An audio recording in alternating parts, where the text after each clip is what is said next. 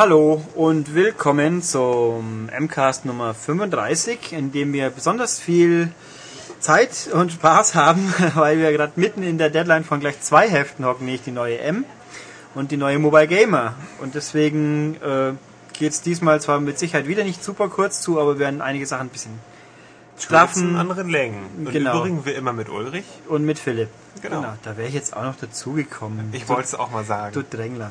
Ähm, gut, also was wohl ein bisschen kürzer sein könnte, sind die News, weil wir haben so viele tolle Spiele, da gibt's dann immer noch genug zu sagen. Aber ja, wir wollen. Mit Philipps Lieblingsspiel legen wir wieder los. Ja, das ist ein Mobile Left 4 Dead 2 in diesem Fall.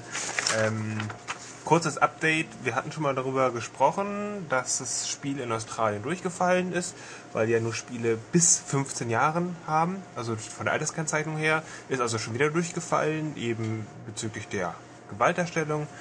Ja, wird wahrscheinlich jetzt nicht erscheinen oder vielleicht versuchen sie es doch nochmal. Wer weiß das schon. Also es ist ein bisschen mehr diffus, weil es gab ja eine geschnittene Fassung, die hat auch ein 15 Plus, was halt das höchste ist in Australien. Und anscheinend, also so ich das jetzt richtig verstanden habe, oder wir besser gesagt, haben sie es doch nochmal versucht durchzukriegen und haben es wieder nicht geschafft, weil äh, die Kommission gesagt hat, es ist nicht genug unterschieden worden zwischen Zombies und Menschen. Ähm, also wenn jetzt alles Zombies wären, klar erkennt man dass es die infi infizierten Charaktere sind, dann wäre es scheinbar okay gewesen. Also ähm, ja, Genau, Klingt die also braun-grünlichen äh, äh, Farbton haben im Gesicht. also die Gewalt an sich wäre wohl nicht schlimm gewesen, wenn sie gegen Zombies ginge. Das ist, glaube ich, ein Unterschied zu uns, wo Gewalt immer pfui ist, solange die Menschen ähnlich aussehen. Und Zombies sehen halt einfach immer menschenähnlich aus. Aber ja, na gut. Egal. Aber- Aber, äh, Valve wird schon ähm, dafür Sorge tragen, dass es überall noch ganz toll rauskommt und sich gut verkauft. Weil da fällt mir ein, ähm, Left 4 Dead 2 ist ja nicht nur das ähm, Valve-Spiel mit der höchsten Vorbestellerzahl überhaupt, also auch mehr als Half-Life 2 zum Beispiel. Das ist skandalös. Tja, die haben dann auch ein riesengroßes Marketingvolumen von 25 Millionen US-Dollar. Für, nur für Left 4 Dead 2. Was ein Und das bisschen ist viel ist. immens. Also für den ersten Teil gab es schon ein ähm, Budget von, von 10 Millionen und jetzt 25. Äh, bezogen auf jetzt nur PR-Aktivitäten. Das heißt, äh, Fernsehwerbung wird kommen und auch in allen anderen Medien wie Zeitschriften, Internet, bla bla bla. Hauen die das Geld raus. Ja. Aber also eben das äh, meist vorbestellte Spiel ist überhaupt bei denen, äh, wird sich ja schon wieder da einpendeln. Die werden da schwarze Zahlen schreiben. Ja, wahrscheinlich. Mich Ja. interessiert es trotzdem nicht. Ich freue mich drauf und Wir werden kommt ja auch, bald zum Test. genau, in absehbarer Zeit vielleicht auch tatsächlich mal was Sinnvolles drüber sagen können, weil man es dann spielen konnte. Gespielt Ähm, habe ich es ja schon. Länger Deswegen- spielen konnte. Ja. In der fertigen Version. Mit und ohne Blut, weiß der Teufel. Ähm, ja, andere Sachen. In Japan habe ich jetzt vorhin gelesen, ist mir entgangen. Es gibt scheinbar ein spielbares Heavy Rain Demo. Wir haben es nicht gecheckt. Für die PS3. Also wer mal gucken will mit seinem japanischen Account, nur zu. Ähm, da gibt's wohl auch irgendwie ein paar Interview-Dings dabei, also ein bisschen obskur. Jedenfalls der Executive Producer sagt, ja, wir werden das Spiel auf die äh, kulturellen Sensibilitäten anpassen. Das heißt, es ist ein Spiel für Erwachsene und halt in Erwachsene in Europa und Erwachsene in Amerika und Japan haben andere Sensibilitäten, was sie schockieren könnte, sprich Nippel zum Beispiel in Amerika. Das wird wohl ein bisschen angepasst. Er meinte aber auch, ach, das wären so kleine Sachen, die werden das Spiel an sich nicht weiter beschädigen. Ja. Was aber auch so ist. Ich meine, die Kultur ist einfach anders. Und Ja, aber irgendwie. könnte man das berücksichtigen. Außerdem hat er gesagt, grundsätzlich wird sich nichts ändern, das sind marginale Änderungen, aber ja, es ist angepasst. Also, Und Ulrich schreit schon wieder Zensur. na, was heißt. Zensur? Ich finde es halt irgendwie doof. Dann macht es halt von, von vorne weg gleich einen Konsens, der überall funktioniert, bevor mir jemand sagt, ich weiß, wenn ich genau weiß, mir fehlt was, was woanders drin ist, finde ich es blöder, wie wenn es von vorne weg gar nicht drin ist. Das hatten wir ja, also ist bei Left 4 Dead 2 ja ähnlich. Das ist eben Faktor Gewalt, ist überall irgendwie anders ausgeprägt. Also in jeder Version, weil jedes Land andere Befindlichkeiten hat. Aber und auch so diffuses Geblar, das finde ich halt auch immer doof. Und wenn wir uns zurückerinnern an Fahrenheit, respektive Indigo Prophecy, da hat natürlich in Amerika ganz schön viel gefehlt, nämlich alles, wo zwei nackte Menschen im Bett rumrollen. Oder auf einer Matratze in einem äh, Waggon oder sonst Was wo. natürlich nicht viel war angesichts des, Nö, das war auch völlig unnötig und hat dem Spiel, glaube ich, wirklich nichts gebracht. Aber es hat auf jeden Fall gefehlt in Amerika und das fänden wir ja auch doof, wenn bei uns was fehlt. Was bei uns würde natürlich eher was Blutiges fehlen, wahrscheinlich. Aber gut. Naja, wird so sein. Termin haben wir immer noch keinen. Anfang nächstes Jahr. Mal gucken. Wenn sich die Figuren nicht steuern wie Panzer, wäre ich auch dankbar. Also es wäre mir wichtiger, dass sie sich nicht wie Panzer steuern. Aber das wird so bleiben. Ich halte noch daran fest, das ist der Grund, warum ich PS3 gekauft habe. Wegen Also Heavy jetzt schon gekauft habe Rain. und dann eben, genau. selber schuld. Ja, Na gut. Also, Vorfreude. Ich glaube, ich könnte mir spannende PS3-Spiele vorstellen, die es jetzt auch schon gibt. Aber gut, vielleicht wird es ja ganz toll. Zumindest wird es wahrscheinlich was ganz besonders Gehyptes. Ähm, ja.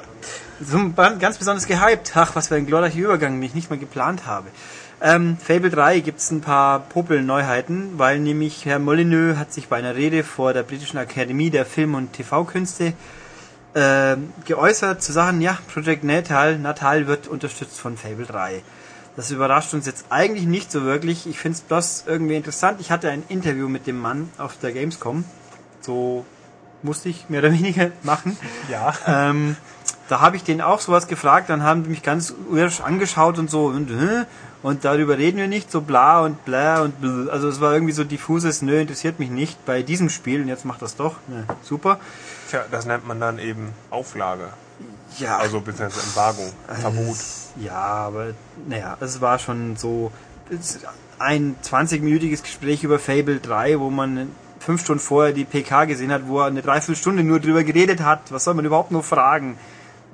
Das war, naja, egal. Ulrich, das ist eine Lehrstunde in Marketingaktivität. Wenn ich es dir gesagt hätte, dann hättest du an dem gleichen Tag darüber noch berichtet oder spätestens im nächsten Podcast gesprochen. Ja, so. so. das zurückgehalten, jetzt redest du heute darüber. Ja, aber auch, aber nicht so wohlwollend. Ha! Gut, ähm, nämlich die andere Neuerung, die Herr Molyneux hat entdeckt, dass Micropayments eine tolle Sache sind. Sprich, in Fable 3 wird es sowas geben wie Läden, wo man sich Waffen kaufen kann für echtes Geld. So ein Beispiel war ein britisches Pfund für ein besseres Schwert. Ähm, ja, finde ich grundsätzlich immer blöd. In dem Moment, wo ich es mit echtem Geld kaufen müsste, gibt mir die Option. Dann, dann, wenn jemand der Meinung ist, er müsste unbedingt echtes Geld in virtuelle Waren stecken, dann soll er das. Also hier in dem Fall, ich, ich rede jetzt nicht von Download-Songs oder sonst was, das ist eine andere Baustelle, sondern wirklich von der Waffe, die halt ein Tick besser wäre wie eine normale Waffe.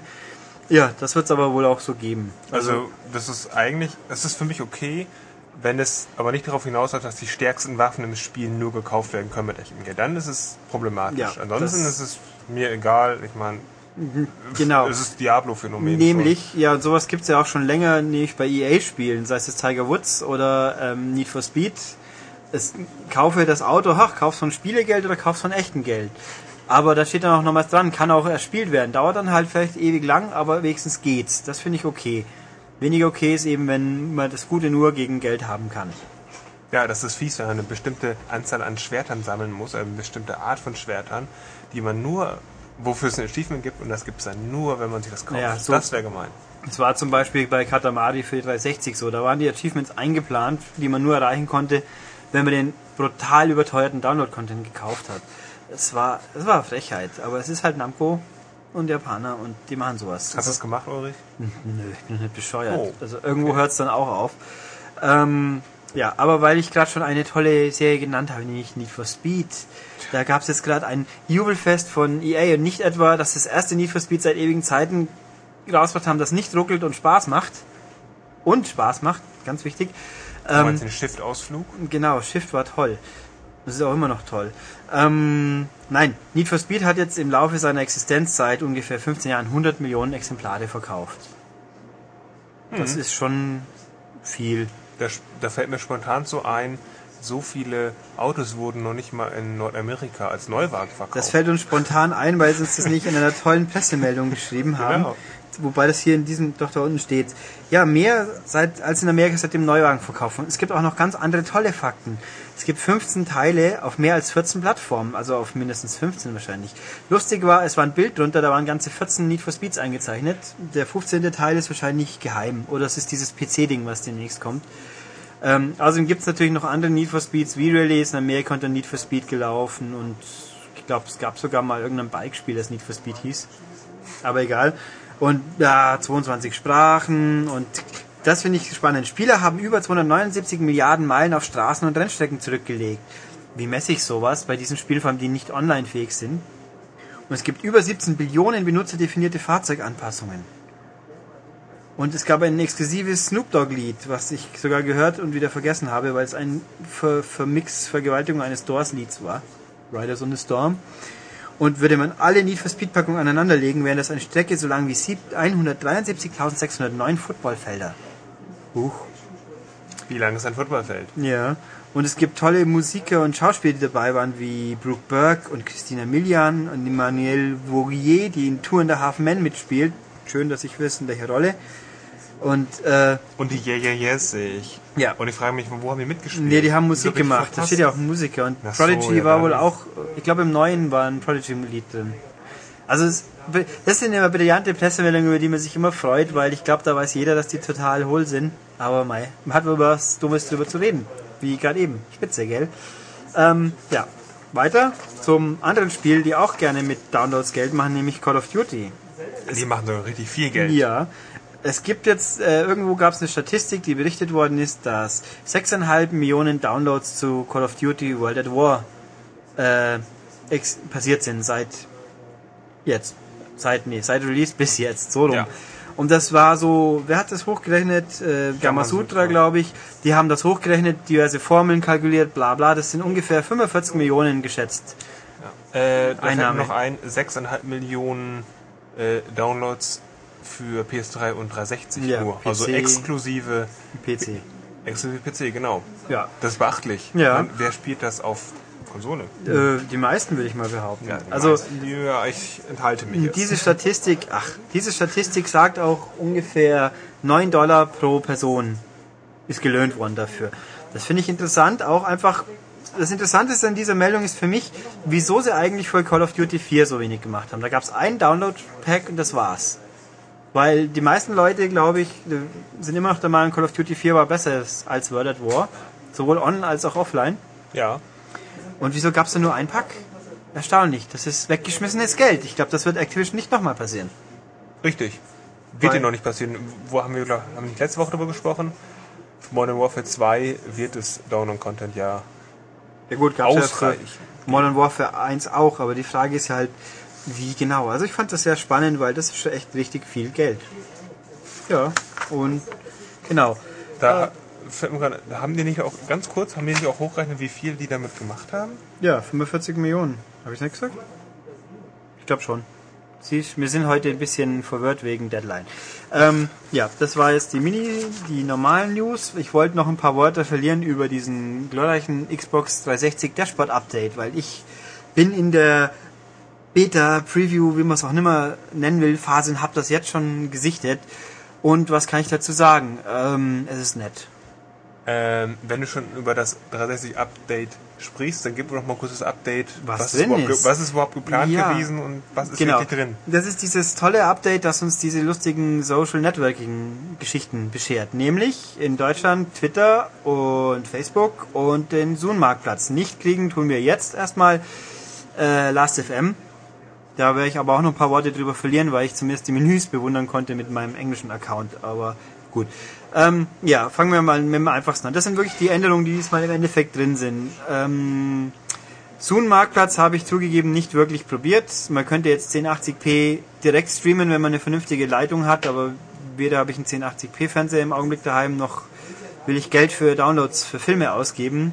Also das heißt, ich kann mir Kinofilme da kaufen. Live streamen. Kaufen kann man ja schon eh immer, aber jetzt heißt das Ding dann Zoom-Marktplatz, weil ja der Europäer mit Zoom so viel anfangen kann, weil es es ja bei uns hier nicht gibt bisher. Äh, Und man kann halt eben theoretisch auch live schauen während dem Download. Das ging vorher nicht, jetzt geht's. Ähm, keine Ahnung, ob es toll Muss ich funktioniert. dafür bezahlen? Ja, natürlich. Für einen Stream? Ja. Okay. Ich glaube, der liegt dann auch auf Platte, wenn er fertig gestreamt hat. Man, bisher war ja, man kann innerhalb von 24 Stunden anschauen. Lasst mich nicht lügen, ich habe es nicht probiert, ich habe kein persönliches Interesse daran, ich will Mediendatenträger haben, gerade bei Filmen, weil die sind jetzt auch nicht so billig. Gehst in Videothek, auch nicht teurer. Wie teuer ist so ein Film auf Zoom? Äh, mei, so 4, 5 Euro kann schon passieren, HD sowieso. Außerdem gerne mal nicht, also nur mit Deutsch und ich will ja auch gerne O-Ton haben, also wer Du das... guckst doch eh nur deutsche Filme. Nee, wirklich nicht. ähm, Gut, gibt's also, interessant ist auch, der Marktplatz ist jetzt gesplittet worden, es gibt jetzt den Game-Marktplatz, wie immer, es gibt auch den Film- und den Musikmarktplatz. Und äh, wer wie ich, wie gesagt, mit englischen Accounts auch mal hantiert, ich bin unschuldig, Microsoft hat ihn mir so gegeben, jawohl. Äh, The Guild zum Beispiel findet man jetzt seit neuestem unter dem Musikmarktplatz, keine Ahnung wieso. Ich habe erstmal lang genug danach suchen müssen, das ist komisch. Aber gut, beim Musikmarktplatz würde man auch finden Last.fm. Nicht als deutscher Account, wie gesagt, als englischer kann man es sehen und sich die Menüs anschauen. Es ist einfach Last.fm. Wollen wir es erklären? Philipp, erklär mal, du kennst dich da besser aus. Ähm, ist im Grunde ein Internetradio. Da kann ich verschiedene, alle möglichen Bands, Musik und sonst was eingeben und kann dann ähm, ja, im Grunde kostenfrei hören. Das ist wie so ein Radio. Oder ich, aber ich kann mir auch kaufen und. Nee, äh, kaufen kann man gleich auf der 360 nicht. Egal. Also ich meine, ja gut, auf dem ja. PC ganz normal mhm. kann man die Musik auch kaufen. Und ich weiß nicht, das kann man auf der 360, weiß nicht, das ist natürlich interessant so rauszufinden. Man kann verschiedene Programme mitlaufen lassen, Last.fm, dass man die Musik, die ja läuft, automatisch mitzeichnet. Dann kann ich irgendwie Band Y eingeben und dann wird mir die ganze Musik auf Platte geladen und ja, permanent gespeichert als MP3-File. Ich weiß nicht, ob es auf 360 auch so ist. Das geht auf PC? Hui. Ja, das, ist ja das Tolle an Last.fm. Hm, komisch, komisch. Nee, ähm, also ich kann es ja nicht live ausprobieren, weil hier offensichtlich eine IP-Sperre drauf sitzt, die mich nicht usen lässt, weil er merkt, dass ich nicht in England oder Amerika sitze. Ach ja, das fällt mir natürlich noch einmal, kann ich die Profile anlegen bei Last.fm. So genau. Und dann kann ich ja jedem zeigen, das ist mein Musikgeschmack. Und man kann das ja koppeln mit allen möglichen MP3-Playern. Und dann kann man die Listen der anderen ja. einsehen an seiner Freunde, noch, dann weiß man, äh, wer coole Musik Noch hört. viel spannender finde ich natürlich für den Privat, für den Eigengebrauch, dass sich das Ding dann Profil, Profil anlegt von mir, was gefällt mir und mir dann Vorschläge macht, was, was will ich hören. So, schaut, was hörst du auf deinem iPod, so ungefähr, oder per iTunes und dann sagt mir, hä, das könnte eine Radiostation für dich sein, ich spiele hier nur Elektronik oder nur Haufen, Leu wo Leute blöd in der Mikro grölen oder irgend so ein Quatsch. Ja, hm. das geht auf der 360 wohl auch. Also von den Menüs her zu schließen ist das relativ einfach strukturiert. Da gibt es ein paar vorgegebene Labels, die man sich mal zum Probe hören kann. Elektronik, Hip-Hop, irgendwas. Es gibt ein paar Labels, die sind Videospielaffin, so 8-Bit oder, ähm, ja toll, habe ich natürlich vergessen, Final Fantasy, sowas. Und dann kann man sich das anhören. Äh, könnte man wohl. Und dann merkt sich das wohl auch und macht dann langsam eigene Stationen. Aber das geht bei uns noch nicht. Das wird voraussichtlich nächstes Jahr mal irgendwann passieren. Was mich ein bisschen gewundert hat, weil auf dem PC geht's ja in Deutschland. Aber auf der Xbox noch nicht.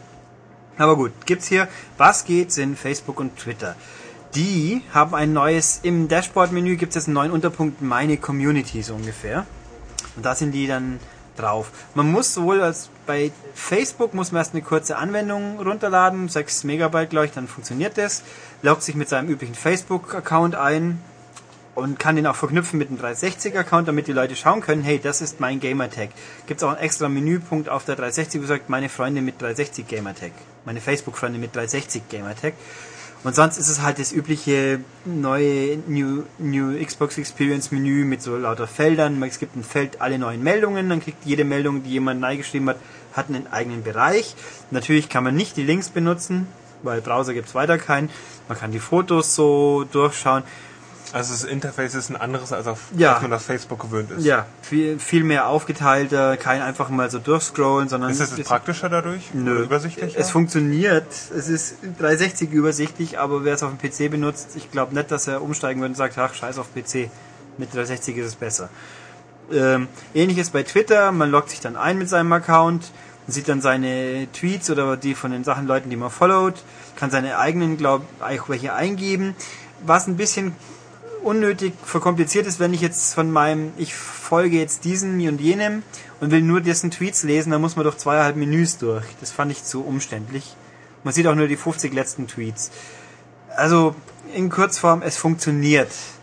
Aber ich finde es jetzt weder besonders spannend noch komfortabel und vor allem es funktioniert nur explizit in diesem Bereich. Sprich, du kannst nicht während Spielen kurz mal das Dashboard aufmachen, Ingame Dashboard mal gucken, wer da gerade getweetet hat. Nix, man muss ins Hauptmenü und diese Anwendung starten. Das macht man vielleicht, wenn man die Xbox anschaltet, aber ja, ich finde, es ist ein nettes Gimmick, aber eins, was man gut ignorieren kann. Es, es stört auch nicht, dass es da ist, sprich, dass man das Menü ein, der immer Pi sagt, hier, guck mich an, lass mich in Frieden. Nee, äh, ja, es gehört zu den weniger spannenden Updates. Es funktioniert, aber wer es jetzt noch nicht im Preview hat, keine Sorge, ihr kriegt es für genug, irgendwann im November wohl. Und pff, ja, ich habe es probiert, gesehen und werde es wahrscheinlich nicht mehr allzu oft benutzen. Okay. Ja. Das war ein gutes Fazit. Genau. Damit haben wir auch die News hinter uns und werden uns jetzt mit vielen, vielen Spielen, die alle diese Woche raus ja, und vielleicht ein bisschen früher rausgekommen sind, beschäftigen. Und dafür brauchen wir unsere berühmten Gastredakteursprecherleute und werden uns jetzt ersten gleich holen und dann hören wir uns gleich wieder. So, wie angekündigt, los mit den vielen, vielen Spielen und dafür haben wir für die ersten zwei den guten Michael hier. Hallo. Und mit was fangen wir jetzt an? Ähm, ich hab's vergessen. Fangen wir mit äh, SmackDown vs. Raw 2010 tun an. wir das. Erzähl uns was Spannendes über dieses faszinierende Produkt. Das Produkt ist äh, an und für sich äh, gar nicht mal so spannend. Gäbe es da nicht ähm, ein äh, neues Feature, so wie es ja äh, THQ jedes Jahr macht. Ähm, ich, muss, wie- ich muss wie immer ein bisschen ausholen. Ähm, SmackDown vs. Raw 2010 hat ja schon im Namen das äh, kommende Jahr, heißt also jährlich ähm, so um die Novemberszeit kommt ähm, für alle Systeme, die es da so gibt, immer wieder ein neuer Ableger rund um den äh, Steroidmuskelzirkus der WWE. Und ähm, ich habe auch wie jedes Jahr ähm, mir sämtliche Versionen eingehend zu Gemüte geführt und das spektakulär Neue beschränkt sich zwar auf die Versionen für PS3 und Xbox 360, aber dafür ist es richtig geil. Da kannst du nämlich äh, zu den tausend anderen Editoren, die es da seit Jahren äh, schon gibt, neuerdings auch eigene Fäden und eigene Geschichten schreiben. Das heißt im Klartext, ähm, hm? was meinst du Philipp? Nee, nichts. Ich wollte dich nicht unterbrechen. Fäden, Bindfäden. Ja, die hängen so Dann rum, dachte ich. dann zieht man dran. genau.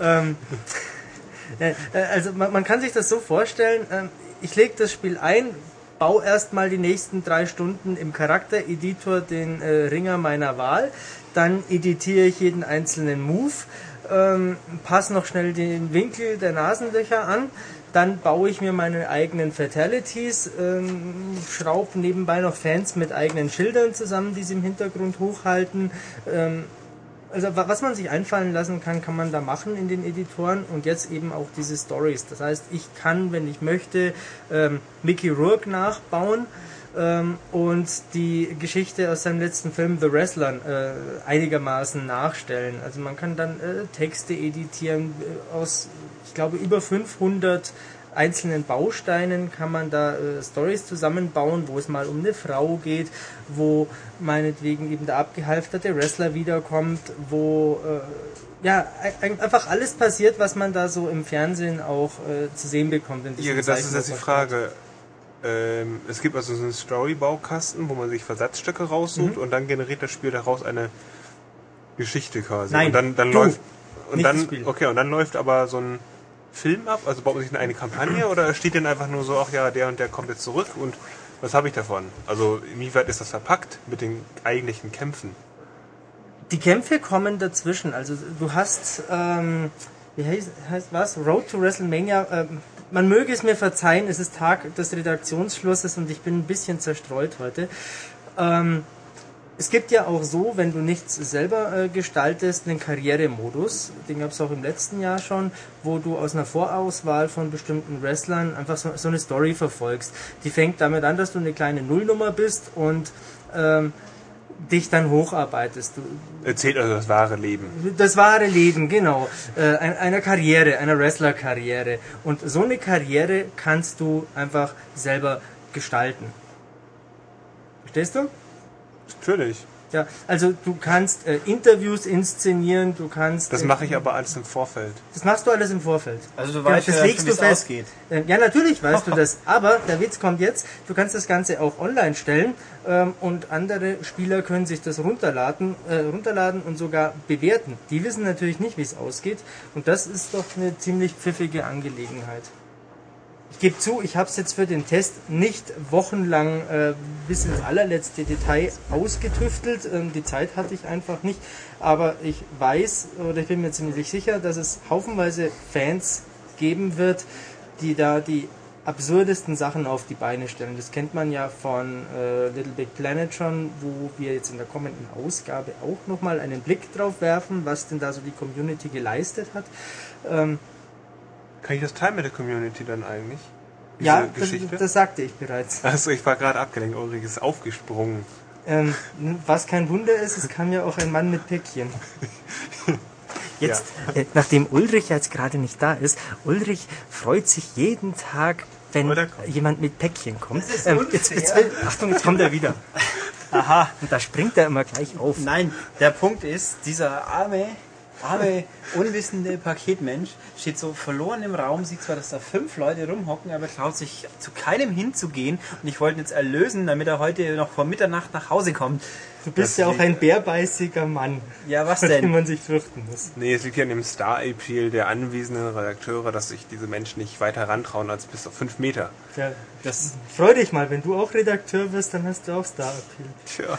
Das, nee, aber ganz ernsthaft, das war jetzt wirklich faszinierend. Der kommt hier rein, irgendjemand winkt, geh doch da nüber. Und das hat er irgendwie scheinbar nicht kapiert. Ich denke, wir sollten weiter über SmackDown sprechen, Ja. weil ähm, unsere täglichen Botenbesuche kaum jemanden interessieren. Doch, das ist faszinierend, das ist eh Insight in das Redaktionsleben. Einsicht in das Redaktionsleben. Genau. Wer schon immer Ulrich besser kennenlernen wollte, der hat jetzt äh, Nahrung bekommen. Ja, Änderungen gibt's natürlich auch in SmackDown vs. Raw. Äh, nicht nur Neuerungen. Ähm, die augenfälligste Neuerung, die mir persönlich auch gar nicht so gefällt, Ich dachte, wir reden über die Änderung und nicht um die Neuerung. Habe ich mich versprochen. Entschuldigung. Also Du wolltest auf die Änderungen eingehen, Ja. die es neben den Neuerungen gibt. So hast du es Ich formuliert. fange noch mal von vorn an. Ulrich legt mir ja, äh, das habe ich ja im Forum schon geschrieben, immer so Zettel hin, wo äh, fein ausformuliert meine Texte draufstehen. Deswegen klingt das auch manchmal so abgelesen. also, was hat der Ulrich da geschrieben? Können wir gleich noch ein bisschen rumblättern hier. Ähm, nein, also es geht um die Änderungen und da gibt es eine, die mir nicht so gefällt. Und zwar betrifft das die Bildschirmanzeige. In den letzten Jahren war es ganz typisch wie in einem Beat'em Up. Da gab es eine äh, Energieleiste, die musste man füllen durch coole Aktionen und dann konnte man irgendwann sein Fatality machen. Ähm, nee, Finishing Move heißt es da genau. die schlagen ja nicht wirklich zu.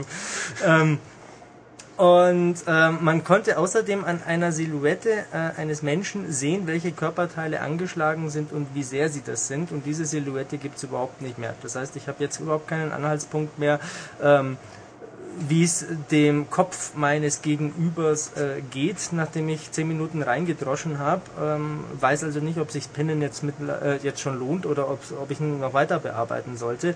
Ähm, Verstehe ich nicht, was äh, THQ da gemacht Das hat. ist realistisch. Im echten Leben blinken ja auch keine Körperteile. Ähm, ja gut, es ist natürlich auch realistisch, dass äh, dank der nicht ganz so äh, optimalen Kollisionsabfrage die Typen gerne mal daneben hauen und trotzdem Schaden nehmen Ja, ganz wie im echten Leben halt. Ne? im echten Leben. Ähm, in der Tat. Ähm, ja, also SmackDown ist äh, für Fans, äh, denke ich, interessanter als im letzten Jahr. Allein Ja, warte, durch lass mich ganz, ganz kurz informieren. Ja. Ich habe aber noch eine Kritik am Spiel. Ach, verdammt. Kommt ja auch noch, oder? Äh, Ja, Ich was- hätte sonst übergeleitet in dein Fazit, denn die große Frage, die man sich stellt bei den jährlichen Sportspiel-Updates, lohnt sich der Neukauf oder nicht? Ähm, Das ist die Frage, die ich mir jedes Jahr stelle und äh, man muss das natürlich wieder mal differenzieren. Grundsätzlich würde ich sagen, nein. Ähm, es sei denn, man legt auf diesen Story-Editor Wert und das ist so die zentrale Neuerung. Klar gibt es hier und da im Detail auch noch äh, Änderungen, Anpassungen, neuer Kader, mehr Leute hier, ein paar Animationen da. Ähm, irrelevant meiner Meinung nach, wenn ich für die Hälfte des Geldes äh, die Version von 2009 kaufen kann. Und zu der muss ich jetzt noch kurz was sagen. Die gefällt mir nämlich im- beim Kämpfen ein bisschen besser, weil ich äh, da den Eindruck hatte, dass das Ganze ein bisschen abwechslungsreicher ist als jetzt in der aktuellen Version. Das kommt mir ein bisschen reduzierter vor vom äh, Move-Repertoire her gesehen. Allerdings kann ich natürlich auch da im Editor wieder rumschrauben und äh, mir andere Moves verpassen. Also um jetzt ein Fazit mal zu wagen, wer Wrestling-Fan ist, wird jubeln, jauchzen, schreien und sich furchtbar freuen darüber, dass er jetzt solche Stories verfassen kann und seine äh, Fanboy-Fantasien verbreiten kann. Allen anderen ist Wrestling eh wurscht. Ganz Ja. ehrlich. Okay, noch ganz kurz, Versionsdinger, also 360, PS3 haben wir gehört, neues Feature ganz toll, was Genau. mit den anderen? Haha, die PSP-Version, um mit der mal einzusteigen, ähm, bietet dieses äh, Feature nicht und spielt sich eigentlich so wie immer.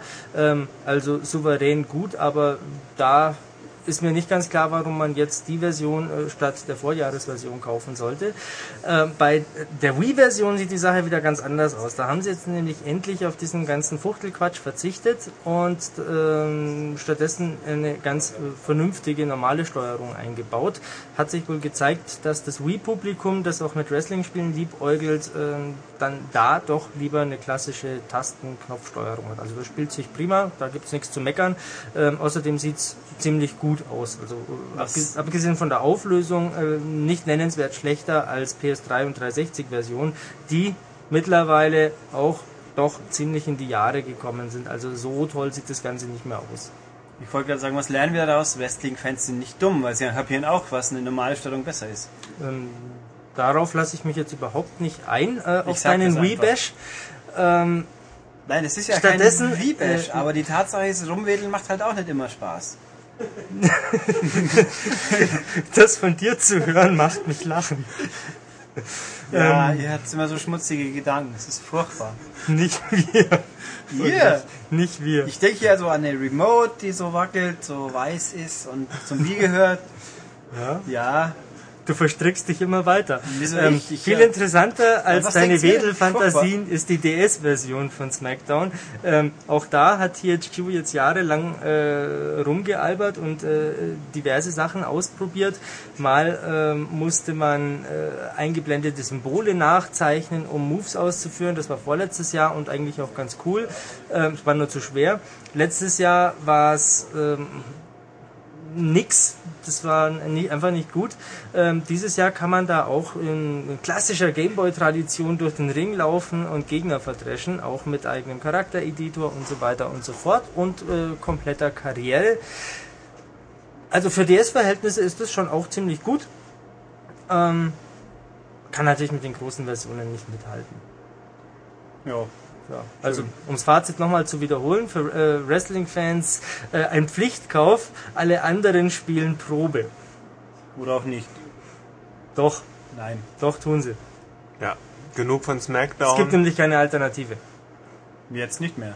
Jetzt nicht mehr. Ha, gute Überleitung. Es gibt auch keine Alternative zu Borderlands. Doch. Hm. Diablo. Diablo 3, was im nächsten Jahr erst kommt. Diablo 2 auch. Und ich gehe so weit und behaupte, auch Diablo 1 ist Borderlands doch ziemlich ähnlich. Und damit sind wir jetzt, lieber Ähm. Philipp, äh, schon mitten in unserem Streitgespräch. ähm, um es vorwegzunehmen, äh, Philipp liebt solche Spiele. Äh, mir könnten sie nicht egaler sein, weil mich Sammeln überhaupt nicht anmacht. Das ist mir sowas von egal. Aber ich äh, überlasse jetzt dir erstmal das Wort. Ähm, wie soll ich darauf einsteigen? Natürlich magst du sammeln, denn du hast ja Sammlervitrinen zu Hause. Nein, ich habe nur Freunde, die Sammlervitrinen haben. Ah, ich habe okay, das äh, verdammt. ganz regulär im Regal stehen und bei mir stehen auch nur ganz ausgewählte äh, Schmankerl. Na gut, wir reden über Borderlands, das in dieser Woche, beziehungsweise in der letzten Woche erschienen ist.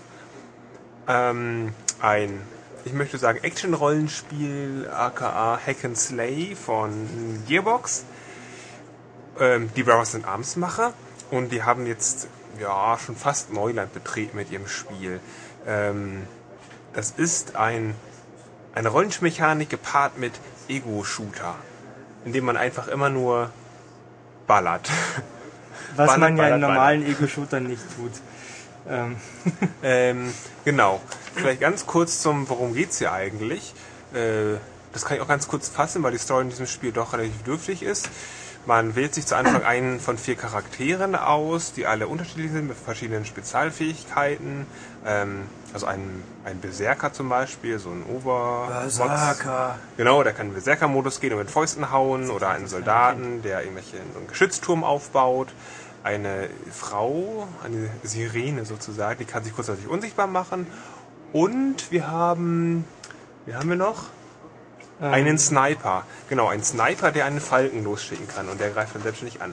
Philipp, du überlegst mir viel zu viel beim Erzählen. Ich schlage jetzt mal hier ein Konkurrenzmagazin auf und Oh. werde mal sehen, was die so an wichtigen Fakten zu diesem Spiel da drin nennen. Ich bin ja skeptisch. Ja, dann, dann äh, blättere. Genau, ihr wählt euch einen aus und dann stappt ihr los, eben in Ego-Sicht, also, also Ego-Shooter-Sicht. Und lauft so durch einen Wüstenplanet und erledigt im Grunde haufenweise Missionen. Ganz, es gibt, glaube ich, 30 ähm, Hauptquests und ganz viele Nebenmissionen. Die ähneln sich alle, man muss immer nur irgendwas kaputt schießen oder was einsammeln und irgendwas zurückbringen und Rundgänge machen für haufenweise abgewrackte psychotische Leute, die auf diesem Planeten wohnen und die, ja, die der Hilfe bedürftig sind. Also die Missionsanzahl steht in diesem Artikel nicht drin. Tja, da kannst du mal sehen. Die nennen mir jetzt einfach geschickt viele. nee, die äh, verlieren dazu kein Wort. Ja, es Ähm, gibt, ich glaube, so also lieber ungefähr MCAST 160 verschiedene Missionen, was sehr, sehr viel ist. Das Spiel ist groß und breit angelegt. Ähm, von Aufwängen her, von Missionen her, von äh, Kunden. Und ich sage, 40 bis 50 Stunden braucht ihr, um das durchzuspielen. Mhm, okay. So. Hier Haben steht im circa 20-stündigen Spielverlauf. Da habe ich aber jetzt schon, bin ich schon deutlich drüber und ich bin noch nicht so weit, dass ich sage, ich bin am Ende. Ich bin Dann- weit, aber ich bin nicht am Ende. Hm, dann, hm, dann tue ich das Heft mal lieber weg. Das ist wohl nicht so Haben toll. wir schon die, große, die großartige Grafik angesprochen. Ähm, Nein, ähm, ganz Nein. kurz nochmal zur Spielmechanik. Okay, also ich wandere so rum Danach und erledige meine Mission, die im Grunde daraus bestehen, dass ich irgendwelche Leute töten muss. Entweder normales Feindvolk oder Bossgegner. das ist ziemlich ungewöhnlich Ja, eigentlich. das für ein denke ich, das denk ich auch. Auf jeden Fall, die Ego-Sicht ist vielleicht gewöhnlich, aber das, was dahinter steckt, ist dann wieder ungewöhnlich für einen Ego-Shooter. So, ich wiederhole mich, glaube ich, ständig. So wie bei Fallout meinst. Okay. Ja, ist es denn ähm, für Ego-Shooter-Fans einen Blick wert? Anscheinend nicht, denn du magst es ja nicht. Für Action-Rollenspiele, oh Matthias auch nicht, für Action-Rollenspiele Er hat's auch schon ganze mehr. drei Minuten gespielt, ähm, oder? Ihr schießt auf die Feinde und es taucht, es ploppen dann solche Zahlen auf, also die Schadenstreffer sind das. Ein Kopftreffer führt nicht zum direkten Tod, sondern es ist ein kritischer Treffer, der Bonusschaden verursacht. Und deswegen können diese Feinde ziemlich viel einstecken und das tun sie auch, was das Spiel sehr schwer macht, muss ich auch sagen. Vor allem, wenn man es zu zweit spielt, so wie wir das getan haben. Ähm, genau, da kommen wir dann gleich noch drauf zu. Und der Clou in diesem Spiel besteht darin, dass man ständig auf der Suche ist nach neuer Ausrüstung, nach neuen Waffen. Wenn man im Level ansteigt und dann tolle Waffen ähm, aufklauben kann. Es gibt acht, acht Waffengattungen, glaube ich, die sich unterteilen in ganz viele verschiedene ähm, Zufallselemente, weil Gearbox ja so gerne wirbt, dass die, glaube ich, erst von 500.000 verschiedenen Waffen auf jetzt drei Millionen, über drei Millionen Waffen und Ausrüstungsgegenstände gekommen sind. Was Ich muss durch- kurz wieder einhaken und äh, wieder feuern. Ähm, das eben durchblätterte Konkurrenzmagazin spricht von 650.000 Waffen. Ähm, genau, ich zähle die Ausrüstungsgegenstände noch dazu. Ähm, Ah, okay. Es gibt also verschiedene Schilde, Modifikationen, sonstige Dinge. Ähm, wie kommt man auf diese Zahl? Es sind einfach so zufallsgeneriert und Hm. Und ich weiß nicht, alle fünf Meter trefft ihr, glaube ich, auf eine Waffe, die entweder in den Kisten rumliegen oder die Feinde verlieren. Und es geht darum, diese Waffen immer zu vergleichen und das Beste einfach zu finden, die beste Ausrüstung. Dann sagt ihr, was ist ich, Level 23, seht, oh, ich habe eine 6, Level 26 Waffe, geil, die ist so viel besser, ich muss aufleveln. Dieses Spiel hält mich sowieso permanent dazu an, aufzuleveln, um Bossgegner und sonstiges ähm, zu besiegen. Denn ich glaube, so, wenn die zwei Level über eurem seid, ist es extrem schwer, dieses Spiel, also das zu meistern. Man muss also in der Gegend rumlaufen und ein bisschen plätten. Was aber sehr viel Spaß macht, weil man ja Erfahrung sammelt und neue Waffen zufällig finden kann. Und ähm, wenn man Erfahrung aufsteigt, dann kann man auch seine Spezialfähigkeiten ausbauen. Ich werde es ist ein typisches, ein typisches Klassensystem. Ich bin gegen ein Klassensystem. In diesem, Fall, bin ich, Gleichheit in diesem. Fall bin ich dafür, vor allem wenn ich natürlich der ersten Klasse angehöre. Tatsächlich. Ähm, ich habe zu den Waffen eine kleine Anekdote zu erzählen, nämlich ähm, schon vor zwei Jahren ähm, hat man mir auf der Games Convention Borderlands gezeigt mit dem kurzen Trailer in 0815 beliebiger Grafik, ähm, der so ein Mad Max äh, Flair versprühte und schon damals hieß es, unendlich tausend Waffen gibt's in diesem Spiel. Und ich habe mir damals schon gedacht, was das für ein Quatsch. Ähm, so unterschiedlich können die Parameter ja gar nicht sein, dass man das merkt. Dann hatte ich Monate später das Glück, ähm, bei Okay. Ubisoft in äh, Düsseldorf zu sein, So, okay. ähm, wo ich mir äh, ebenfalls von Gearbox Brothers in Arms angesehen habe. Und zum Glück war da der Chef von Gearbox, der Randy Pitchford. Ein äh, sehr redseliger, sympathischer Herr. Äh, und den habe ich gefragt, was äh, auf Deutsch gesagt die Scheiße soll. Ähm, wa- was, wem nützt das? Und er hat gemeint, ja, er spielt ja auch so wahnsinnig viele Ego-Shooter und eigentlich alle. Und ähm, das Ziel ist einfach, all diese Waffen in einem Spiel zu vereinen. Wer zum Beispiel auf die Schrotflinte äh, in Half-Life 2 total abfährt, der kann die mit Sicherheit da drin auch finden. Ähm, hat mich auch nicht überzeugt, weil, wie gesagt, die Unterschiede sind eigentlich nicht äh, spürbar. Jetzt, da ich weiß, dass das so ein äh, Auflevel-Rollenspiel-Dingsbums ist, kann ich mich da eher reindenken. Aber wie siehst du das, Philipp, mit den Waffen? Ähm, bringt's das? Ja, es bringt das. Hui. Denn es geht, was soll ich das so groß sagen? Es geht immer nur darum, das Bessere zu finden. Das, was ich gerade habe, ist nicht gut genug. Das ist So eine wie es in Grundeinstellung, die mir äh, sehr missfällt und die, glaube ich, der Jugend da draußen äh, falsche Werte vermittelt. Ach so. Darf ich auch Darum mal geht's aber im fragen? Übrigen in, äh? Ah, Äh, bitte, Philipp? in diesen Action-Rollenspielen, also ich nenne es einfach nur mal Diablo, Baldur's Gate, äh, Sacred, wie auch immer, geht's ja auch, man spielt es nur wirklich darum, weil man eben diese blöde Looten Rüstung, genau, weil man looten will, weil man einfach alles aufsammeln will und vergleicht und guckt, oh, und das ist gut und das ist toll und das will ich noch besser haben und die Waffe reicht mir nicht. Und darum geht's. Die Story ist zu vernachlässigen und alles andere eigentlich auch, es geht nur darum. Aber das macht das Spiel toll und deswegen brauche ich diese zigtausend verschiedenen Waffen, die, die sich in, vielleicht in winzigen Details unterscheiden. Und das macht es aber interessant. Weißt du, was ich glaube?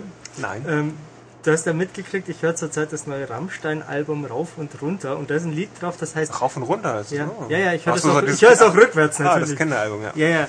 Ähm, und da ist ein Lied drauf, das heißt Mehr. Und das äh, handelt ganz offensichtlich von äh, solchen äh, Rollenspielertypen. Ähm, man muss wohl ein ziemlich gieriger Mensch sein, um daran äh, äh, Spaß zu haben. Denn Gutes ist nicht gut genug. Nein, es muss immer noch besser und noch mehr und von allem überhaupt sein. Ähm, an mir zieht das vorbei. Du bin befindest halt- dich, glaube ich, in einem Konflikt mit der sogenannten Leistungsgesellschaft, die natürlich auch eine Fares ist, denn es geht in dieser Gesellschaft ja nicht um Leistung, es die uns, glaube ich, allen bewusst ist. Ja. Es geht nicht darum, wer was besser kann, sondern wer wen besser kennt. Um das mal so einzuwerfen. Und es geht darum, äh, wer äh, wem besser den Eindruck vermittelt, dass er äh, jemanden kennt oder etwas kann. Genau, da es natürlich auch nicht um Leistung wirklich geht, aber die Leute es glauben sollen, dass sie sich anstrengen sollen in allen Bereichen, gibt es diese Art von Videospiel, so dass ich meine, hey, wenn ich jetzt alles gebe und wenn es immer was Besseres gibt, dann lohnt es sich auch mal weiterzumachen. Und Mhm. dann spielt doch diese Spiele und dann seid ihr schon abgelenkt von der Realität. Ja, Mir fällt dazu nichts mehr ein. äh, ich, ich, kurzum, Borderlands äh, macht Spaß. Ja, jetzt, äh, jetzt gebe ich Ulrich noch eine Steilvorlage für seine Überleitung. Ich habe ja vorher die Überleitung. Ich wollte ähm, fragen, beliebige Grafik äh, erwähnt. Ähm, jetzt deine Überleitung, Nein. denn die ist gar nicht mehr so beliebig. Ich wollte aber vorher noch was anderes fragen jetzt endlich. Ja. Ja, ich Wie groß auch ist das Inventory eigentlich? Wenn ich wieder dauernd rum und muss alle fünf Minuten alles wegschmeißen, weil ich schon voll bin. Nein, du kannst es verkaufen. Ja, aber kann ich es on the fly verkaufen, dann muss ich zum blöden Verkaufsposten Du musst rennen. ständig zu Verkaufsposten rennen, die aber auch überall in dieser Welt verteilt sind. Ah. Du hast, ähm, ich glaube am Anfang 12 Slots, du kannst es auf 42 erhöhen, aber auch nur, wenn du bestimmte kleine Roboter, die Claptraps, Claptrap, kriegst, äh, die ähm, der erste, der hilft einem äh, als Tutorial-Charakter und sonst trifft man immer wieder welche, die irgendwelche Defekte zum Beispiel haben, dann muss man die reparieren und dann helfen die einem und freuen sich und sagen, hey, du hast neues neuen Inventarslot und außerdem öffne ich diese Geheimtür, da gibt es noch eine ganz tolle Waffe. Das trifft man immer wieder im Spiel.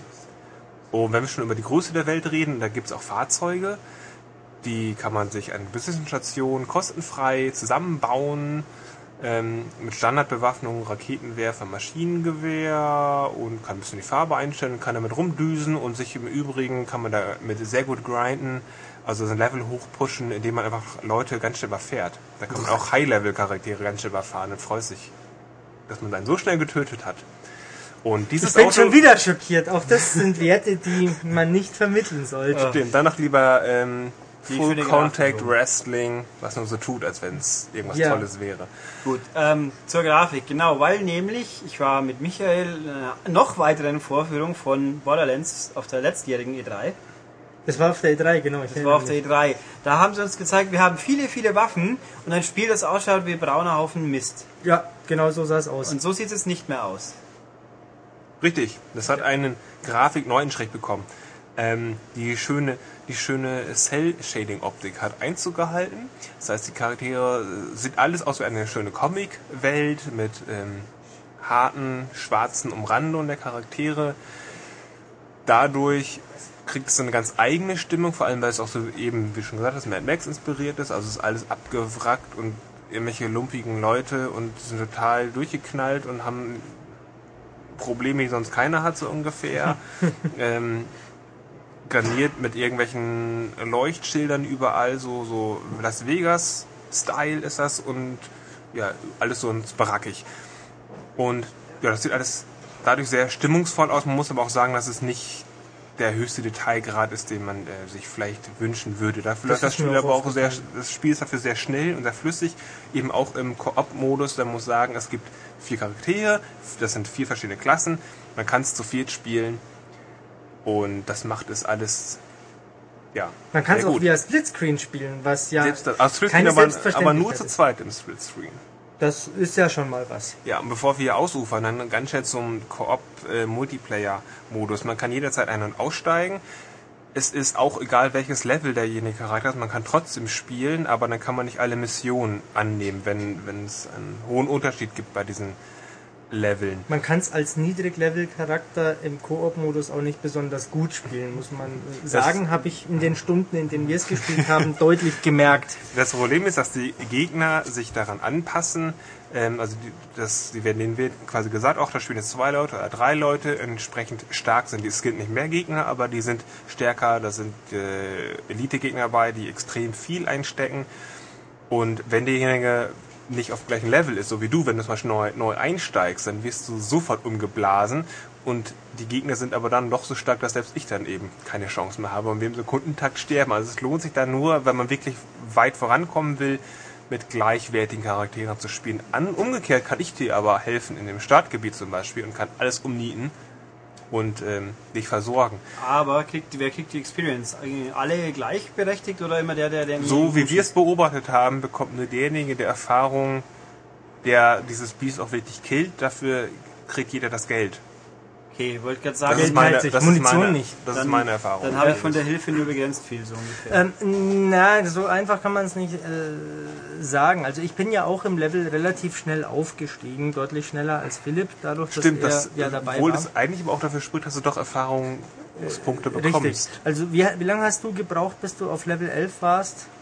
Ich kann das an Stunden nicht messen. Okay, ähm, ich habe für Level 8 drei Stunden gebraucht.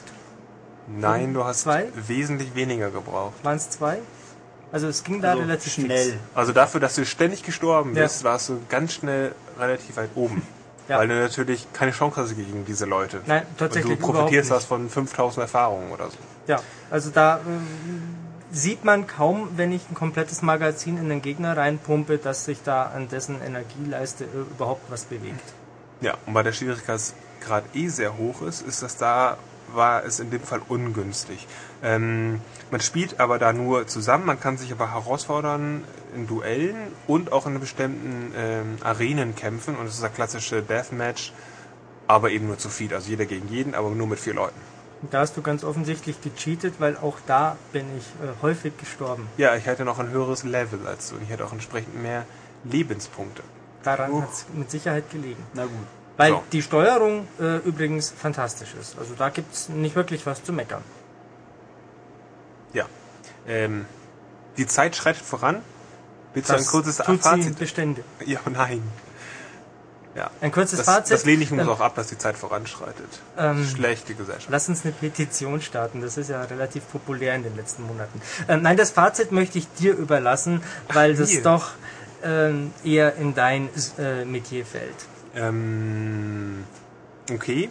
Das ist ein, äh, für mich, nein, nicht nur für mich, für jeden ähm, Action-Rollenspiel-Fan, der gleichzeitig auch Shooter mag, ein sehr, sehr motivierendes Spiel, was davon lebt, auf Itemjagd zu sein und Spaß daran hat, Sachen zu vergleichen und zu horten und zu sammeln und immer bessere Ausrüstung zu finden und danach zu fahnden.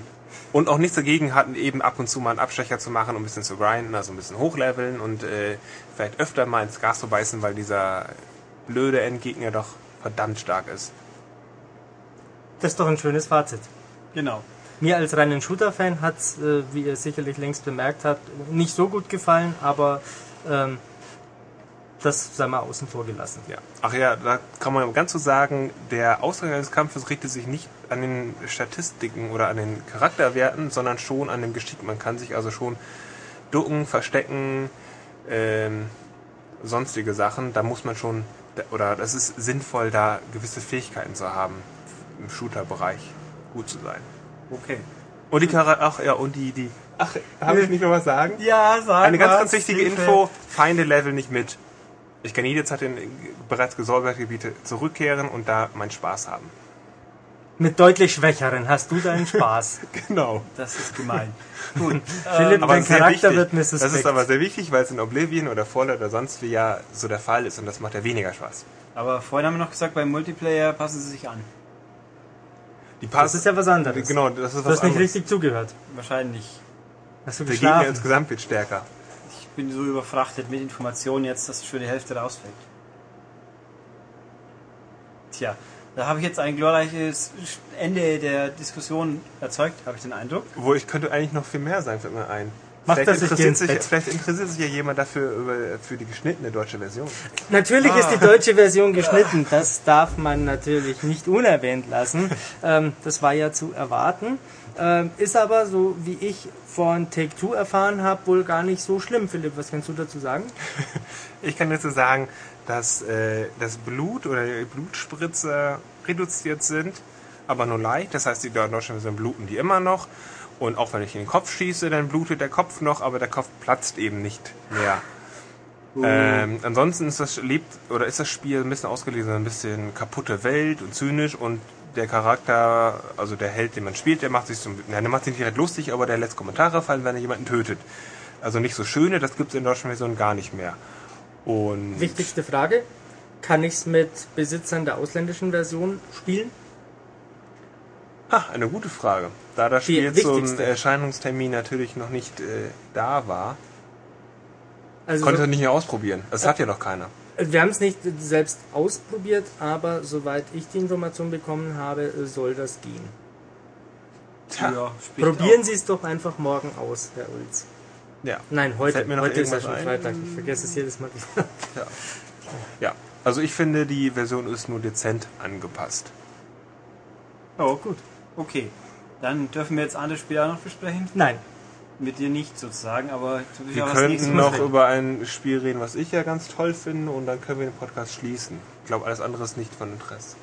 Äh, Welches Spiel findest du ganz toll? Es darf noch nicht vorweggreifen, glaube ich. Ach so, ja, ich, Aber es dafür gibt ja auch ich- so ein Spiel, Ich das ich noch gerade ganz anderen. Kollegen. ach so, genau. Wir werden jetzt nämlich hier Michael austauschen gegen Matthias. Ich Das muss weg. Führen wir jetzt aus. Ich nehme dieses Heft mit. Tu das.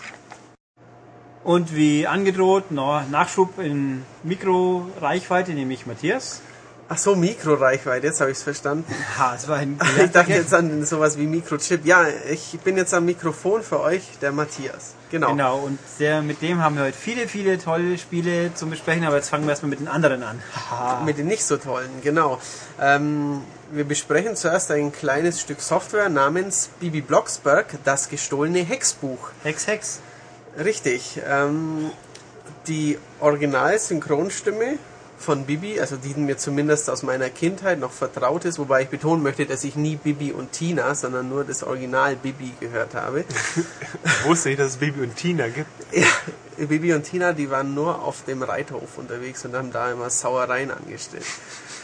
Ähm, jedenfalls, Kann man jetzt auch anders sehen. jedenfalls auf dem DS-Spiel ist ähm, die Originalstimme von Bibi mit dabei ähm, und Bibi, äh, bei Bibi ist die Kacke am Dampfen, wie man so schön sagen könnte. Die muss ähm, für die Mutter, ich glaube Barbara heißt die Mutter, genau die Mutter Barbara, auch Hexe, sagt Bibi, bring mal das Hexbuch zu unserer Tante Mania. Die Tante Mania wohnt in einem Wald. Ähm, Bibi kann es nicht lassen, muss sich irgendwo hinsetzen, blättert in dem Hexbuch rum und dann kommt die böse Hexe Malizia. Äh, ich, kenne das Spiel sehr gut. Ähm, dann kommt die böse Hexe Malizia ähm, und zaubert irgendwo, ich weiß nicht mehr, ein Gewitter oder irgendwo ein Tierchen hin und die Bibi sagt, oh, schaut dann in die Richtung und zack, schnappt sich die Malizia das Hexbuch und haut damit ab. Ähm, dann geht sie zu ihrer Tante Mania und heult sich aus, oh, ich habe das Hexbuch verloren, was machen wir denn jetzt, hilf mir bitte. Und dann sagt die, ähm, kein Problem, da gibt's den Hexbuch wieder zurückkommt, Zauber oder so ähnlich, aber für den brauche ich fünf Zutaten. Und deswegen muss Bibi jetzt ähm, in fünf, ja, jeweils vielleicht 15 Minuten langen oder 10 Minuten langen Missionen durch den Wald watscheln. Das macht man mit dem Steuerkreuz. Ähm, man muss wilden Tieren ausweichen oder sie wegzaubern und dann kommt man immer an äh, verschiedene Punkte, wo dann Minispiele gestartet werden. Ähm, Genau. Wovon es übrigens zehn extra starke gibt. Ja, sehr gut. Ähm, man muss mal über ein Seil, über einen Fluss balancieren. Man muss, ähm, keine Ahnung, Leuten Sachen zurückbringen. Ähm, man muss Bälle antippen. Man muss so lauter so kleine DS-typische Stylus-Minispiele. Du äh, redest sehr unmotiviert. Äh, das Spiel ist sehr Macht das kurz, unmotiviert. macht das Spiel jetzt Spaß oder Nein. nicht? Vergleich zu ähm, deinem, einer deiner Favorites, Ja, zu äh, Benjamin, Blümchen, was mir natürlich nicht von den Socken gehauen hat, aber was wirklich nett war, gut präsentiert war und gut erklärt war, ist Bibi ähm, ein bisschen lahmer präsentiert, äh, lahmer von den Minispielen und ähm, auch die Erklärungen sind irgendwie nicht so auf der Hand. Also bei einem Minispiel ähm, habe ich ungefähr 10 Minuten gebraucht, bis ich es auf leicht zum ersten Mal bestanden habe, weil ich nicht verstanden habe, dass ich irgendwie mit dem Stylus nicht dauernd tippen muss, sondern eigentlich nur ganz ruhig die Balance halten muss. Das wurde mir aber unzureichend erklärt, wie ich den Entwicklern hiermit ankreide. Ähm, es ist kein Griff ins Klo. Es ist vermutlich besser als viele Ponyhof-Simulationen da draußen auf dem Markt. Aber ähm, wer die Wahl zwischen Benjamin und Bibi hat und bisher noch keines besitzt, der greife zu Benjamin. Mein Okay. Fazit. Eine Kuriosität am Rande im Übrigen, das Spiel ist USK 0, ja, aber hinten auf der Packung steht für kleine und große Hexen ab sechs Jahren. hoi. Warum auch immer. Ja, Keine Ahnung. weil die USK ja nur ist, ab da werden sie nicht seelisch geschädigt. Das heißt ja nicht, dass sie da deswegen was davon haben. Wahrscheinlich muss man was lesen. Steht so. ja wieder drauf, man sollte lesen können. Steht nicht Das drauf. steht diesmal Boah, nicht drauf. skandalös. Wisst ihr übrigens noch, wie Bibis Zauberbesen heißt? Kartoffelbrei. Sehr gut. Ich habe es nämlich nicht mehr gewusst und musste Oh mein Gott, ziemlich lachen. Ja, ich nicht. richtig. Oh wisst Gott. ihr denn, äh, kleiner Spaß, der mir gerade einfällt, wisst ihr denn, wie das Reh mit Vornamen heißt? Kartoffelpü. Danke. Oder das unzüchtige Reh heißt Hu. Haben wir wieder kräftig gelacht hier beim MCAS. Ja. Okay. Ähm, der Master of Ceremony Ulrich leitet dann bitte So. zum nächsten ja, Thema wir, weiter. Wir haben auch bessere Sachen, haben wir gesagt, aber zuerst, ach jetzt, ich schmeiß jetzt einfach mal eine Reihenfolge gnadenlos so. um und sage, wir machen jetzt das nicht bessere als nächstes. Das nicht bessere. Ja, Ich weiß, wir wollten noch über Fairy Tail Fights sprechen. Genau. Über das sprechen wir gleich, ja. das tun wir. Ähm, Das habe ich nämlich gestern in einem unglaublich todesmutigen Selbstversuch mit Matthias online genau. spielen dürfen. Also ich habe es zuerst ähm, mit Freunden, Familien und Verwandte ähm, an einer Konsole gespielt. Dann habe ich es solo viert? gespielt. Unter anderem, ja. Ähm, dann Also, habe ich solo Gott. gespielt und gestern habe ich es mit Ulrich gespielt. Ähm, ihr wisst noch gar nicht, was es für ein Spiel ist, aber das macht nichts. Äh, ich unterschlage jetzt mal die Fäkalsprache, die Ulrich gestern benutzt hat, um das Spiel abschließend zu beurteilen. Aber ihm Haufen hat's Scheiß, nö, oder? so in etwa klang das. Ähm, auch dich hat's nicht mitgerissen. Nein. Also, wir, Das hat mich schon gerissen, aber mehr so vor Schrecken, was Genau. das so soll. also es ist ein Strategie, äh, Strategie es ist ein Spiel, ähm, bei dem ihr mit einer von vier Märchenfiguren, wenn ihr zu mehreren spielt, auch mit bis zu vier Märchenfiguren durch eine bunte Welt lauft und ähm, mit ganz vielen Waffen, ganz viele Märchenkreaturen kaputt häckselt. Ähm, es erinnert mich am ehesten an Lego Indiana Jones. Die Perspektive, dass, dass man nicht sterben kann oder also dass man sofort wieder aufkommt, ist ähnlich wie in Lego Indiana Jones. Eben man watschelt so von schräg oben durch die Welten und ähm, löst ganz, ganz selten mal ein kleines Rätsel und ballert und hackt rum eben in diesem Spiel, ja. Ich verliere noch was zu den Märchenfiguren. Das sind ja Charaktere aus Aus den Grimmschen Märchen, genau. Also das Spiel wurde in Holland entwickelt, die haben aber deutsche äh, Märchen als Vorlage benutzt. Man kann äh, das Rosen... Rosenkäppchen. Rotkäppchen. Das Rotkäppchen kann man spielen. Man kann äh, diesen Bohnenheini spielen, Jack and the Beanstalk Fuzzi, also Genau. Jack und die Bohnenstange. genau den Bohnenstangenhansel kann man spielen. Man kann das Schneewittchen spielen, das überhaupt nicht wie Schneewittchen aussieht. Ach so, das war Schneewittchen. Schneewittchen ah. war da noch dabei. Okay. Und man kann den nackten Kaiser spielen. Das ist ein kleiner, kleines Menschgerle, das nur ein Feigenblatt vor seinem Gemächt trägt. Und das ist irgendwie eine lustige Version des Kaisers aus der Kaiser und seine Kaisers neuen neue Kleider. Kleider. Kleider, genau, ja. Ähm, und diese vier Kreaturen stapfen eben durch so eine grotesk überzeichnete Märchenwelt im Happy Tree Friends Stil. Und ähm, ja, wie bei Happy Tree Friends auch alle Sekunde alle Sachen sterben, passiert es hier eben auch, nur ist es hier nicht wirklich lustig. Die Charaktere, die ganze Geschichte, nichts hat eine Sprachausgabe. Man versucht es eben durch lustige Blicke und Situationskomik zu erzeugen, aber es ist prädestiniert dafür lustig zu sein, aber es ist leider nicht lustig. Ja. Ähm, ja. Die Steuerung geht in Ordnung. ja, Geht ich in fand ich fand's es besch- komisch. bescheuert äh, gemacht. äh, Okay, die Punkt, Steuerung ist auch bescheuert. Nee, der Punkt ist, ähm, man rennt halt normal rum und ähm, man greift an, indem man einfach nur draufhaut. Aber das macht man, indem man den rechten Stick rumwackelt, statt dass man auf den Knopf drückt. Genau. Und die Knöpfe sind dafür teilweise einfach nicht belegt. Genau. Das erscheint mir völlig sinnlos, weil ich nicht direktional angreifen kann. Eben, es läge jetzt auf der Hand, dass man mit dem Stick in alle Richtungen angreifen kann, wie in Geometry Wars halt grundsätzlich, dass man, wenn man nach oben drückt, nach oben schießt, haut, angreift, wie auch immer. Aber in die Richtung, in die Rotkäppchen schaut, wird einfach geprügelt und in die Richtung bestimmt man eben ganz normal mit dem linken Stick durch das Rumlaufen. Und auch ganz toll, es ist ein großes Momentum hinter den Angriffen. Immer wenn man schlägt, drückt man ein Stück vor, was besonders toll ist an Abgründen oder so, weil man dann mitten im Schlagen plötzlich am Absturz ist. Man fällt oft mit runter, ja. Ähm, Aber es macht ja nichts, wenn man gleich wiederbelebt wird. genau, also da keine So ein Gefahr. Zufall. Ähm, man verliert halt Punkte, auch wie bei Lego Indiana Jones. Genau. Ähm, es gibt schon nette Szenen in dem Spiel. Man läuft über eine Brücke und äh, da gehen ein paar zufällig fliegt ein Vogel gegen die Brücke oder im Hintergrund äh, macht irgendein Märchenmetzger irgendwas kaputt und es ist eben ja recht brutal, comic-gewaltmäßig in Szene gesetzt. Ja, und dann gibt's so Nahaufnahmen, Genau. die so quasi in einem Streifen über den Bildschirm gelegt werden, wo man Genau. sieht, wie, dem, wie der auseinandergeschlitzt wird. Genau, wenn man eben scharfe Waffen hat, dann werden die Gegner auch mal halbiert, zerstückelt und so. Ist ganz nett, eben wie Happy Tree Friends, gewaltmäßig. Aber auch da, nachdem man das 30, 50, 200 Mal gesehen hat, reicht es einem irgendwann. Ähm, es gibt im Verlaufe des Spiels ein paar nette Gags. Man kommt zum Beispiel mal auf so eine Art Bahnschranke, wo dann lauter ähm, Pferdekutschen vorbeirasen und einen zu überrasen versuchen. Ähm, das ist ganz nett. Es gibt ähm, später so ein Mittelalter-Autorennen, wo man über eine Strecke kommen muss. Es gibt einen Irrgarten mit so ein bisschen Schalterrätseln. Das ist alles nett. Aber die Entwickler dachten sich anscheinend immer, wenn was nett ist, dann lassen wir das den Spieler jetzt mindestens 15 Minuten lang machen. Und nach fünf Minuten denkt man, ich will jetzt wieder was anderes spielen. Also die haben ein paar nette Ideen gehabt, haben es aber einfach übertrieben. Man läuft durch Levelschläuche, hackt sich von A nach B und sobald ein gutes Element kommt, kommt es eben so lang, bis man keine Lust mehr darauf hat.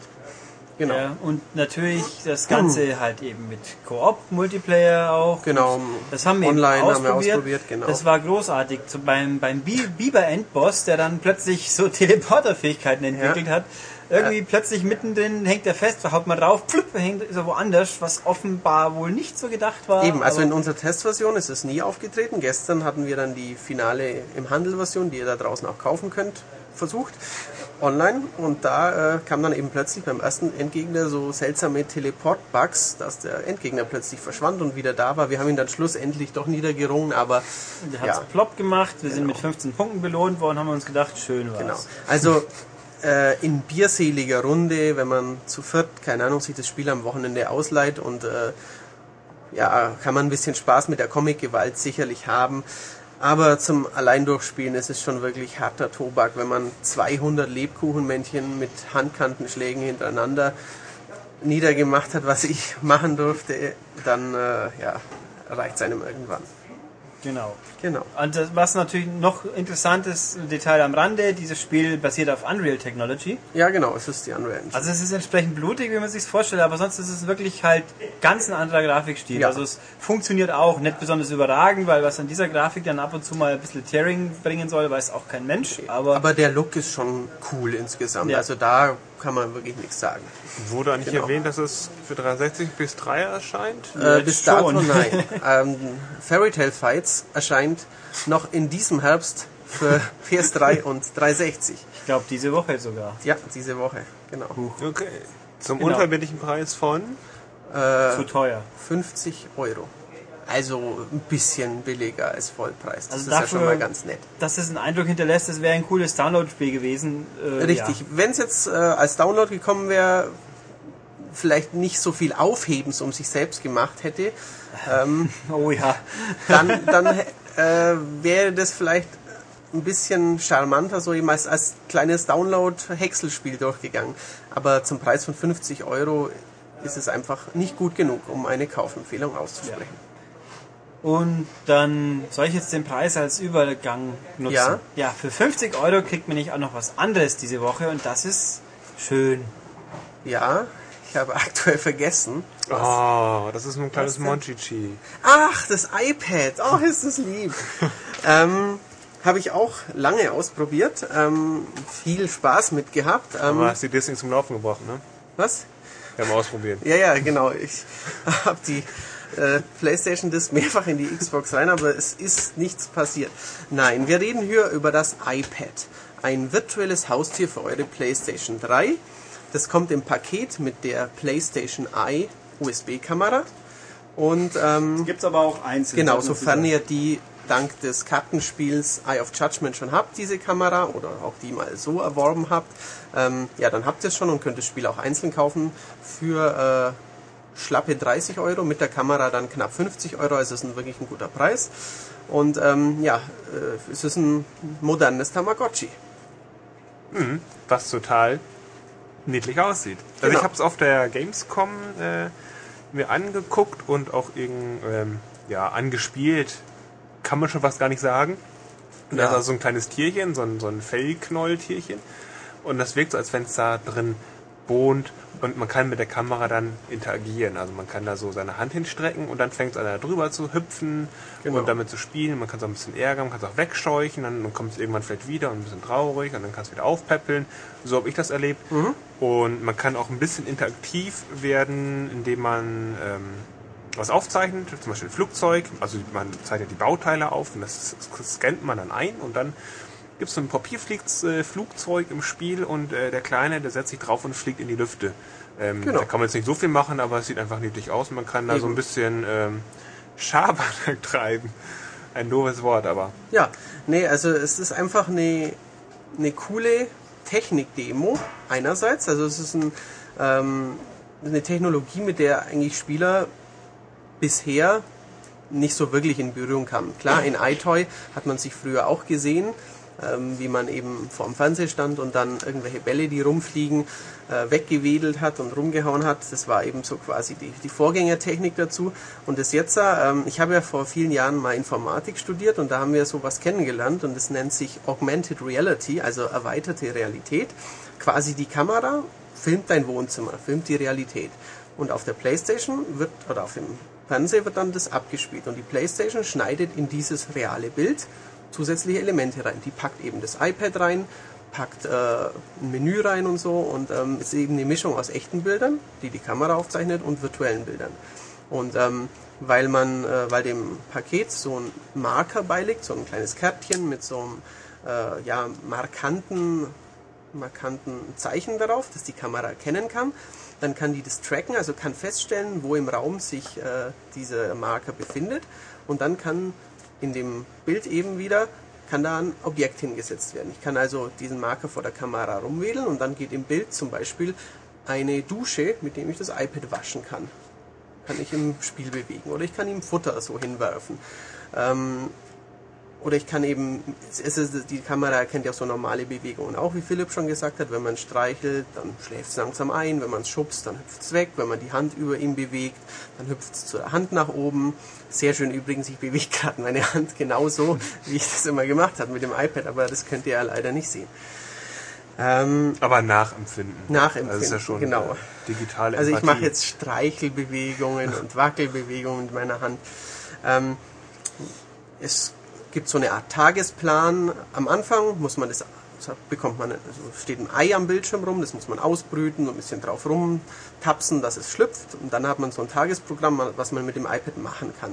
Man wäscht es, man föhnt es, man füttert es, man gibt ihm neue Frisuren, zieht ihm ganz viele lustige Klamotten an ähm, und ja, erledigt halt so kleine Aufgaben wie, dass man es zum Einschlafen bringt und dann ein Foto von ihm macht oder dass man ihm so und so viel Kekse in die Luft wirft und dann schnappt es danach oder so ähnlich. So kleine Sachen. Orientiert sich das an einem realen Kalender? Also wird die Zeit mitgestoppt, Nein. so dass irgendwann soll erfüllt, jetzt kannst du noch mit dem spielen? Nein, das gibt's nicht. Also man kann an dem ersten Tag, also keine Ahnung, in den ersten drei Stunden absolviert man schon drei Trainingstage. Also das ist nicht die reale Zeit. Wo es das Spiel hingegen die reale Zeit quasi als Basis nimmt, ist, wenn man äh, die Konsole drei Wochen nicht benutzt und dann wieder anmacht, dann ist das iPad dreckig und Fliegen schwirren drumherum. Und es ist ein Monat schon vor sich hin. Der Kadaver. Nein, so brutal ist es dann nicht. Also es kann nicht sterben. Das weiß ich nicht, aber ähm, also ich habe es natürlich, äh, ist logisch, dass ich das jetzt nicht ein halbes Jahr ausprobiert habe, weil sonst äh, hätte uns Sony vor einem halben Jahr schon das fertige Spiel schicken müssen. Man kann ja dann so Tricks anwenden, wie die Playstation vom Netz nehmen und das Datum vorstellen. Ähm, das haben wir eben versucht und ähm, dann bemerkt man, dann kommt der Professor, der ihm eben so das ganze Spiel erklärt hat, sagt dann, du, du, du, kümmere dich mal wieder um dein iPad oder, oh, ich sehe hier, aber du hast die Werte von deinem iPad schon lange nicht mehr zum iPad-Labor geschickt oder so ähnlich. Und äh, erklärt dann halt den wohl meist jüng jugendlichen, jüngeren Spielern, äh, ja, ihr sollt euch besser um euer iPad kümmern. Und ähm, ja, dann ist es eben schmutzig und dann duscht man es wieder und kann es mit Duschgel auch einseifen und so. Es ist ganz putzig präsentiert.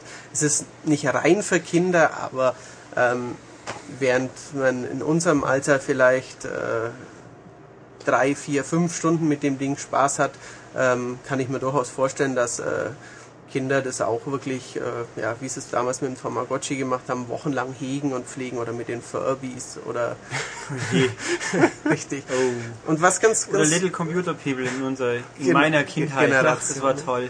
Was ganz Mai war das super. klug ist, es gibt mehrere Spielstände. Also wenn ihr quasi, wenn mehrere Kinder im Haushalt sind oder wenn die Tante dann auch ein iPad haben will, dann kann man mehrere iPads auf einer PS3 wohnen lassen. Genau. Aber sie können sie nicht treffen, oder?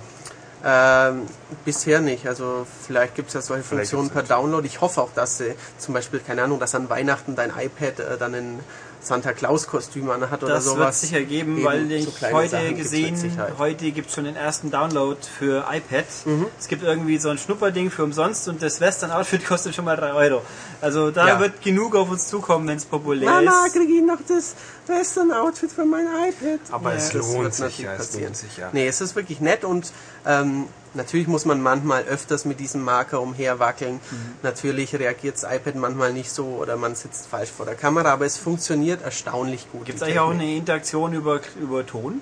Weil die, die das PlayStation Eye hat ja ein Ja, Mikro. gibt's. Genau. Also ähm, ich kann das Viech dann benennen, so kleines Drecksteil und dann kommt's, wenn ich schreie. Äh, theoretisch ja. Also äh, ob die Spracherkennung ganz so perfekt äh, funktioniert, dass sie dann äh, so viele Silben wie kleines Drecksteil eben beinhaltet hintereinander erkennt, kann ich jetzt nicht äh, beurteilen, aber ähm, es gibt kleine Minispiele oder eben, dass man es rufen muss, aufwecken muss und sowas. Also die Tonkomponente ist schon integriert, ja. Also meine Genau. Einschätzung von dem Spiel ist ja, dass es ähm, ein Titel für Frauen ist, beziehungsweise der zockende Mann kann seine Frau davon überzeugen, dass Konsolen schon ganz gut sind. Ähm, weil dann könnte ich nämlich eigentlich irgendwann mal meiner Freundin öffnen, dass ich eine PlayStation 3 gekauft habe. Ach, Sie das aber noch Weißt du das noch gar nicht? also gar nicht weiß. Äh, der Clou ist, ich kann die PlayStation 3 noch nicht mal wirklich gebrauchen. Ich spiele damit eigentlich gar nicht. Und der Grund, äh, Warum ich es gekauft habe, ist eigentlich auch wegen Heavy Rain, das aber auch noch ein bisschen auf sich wartet.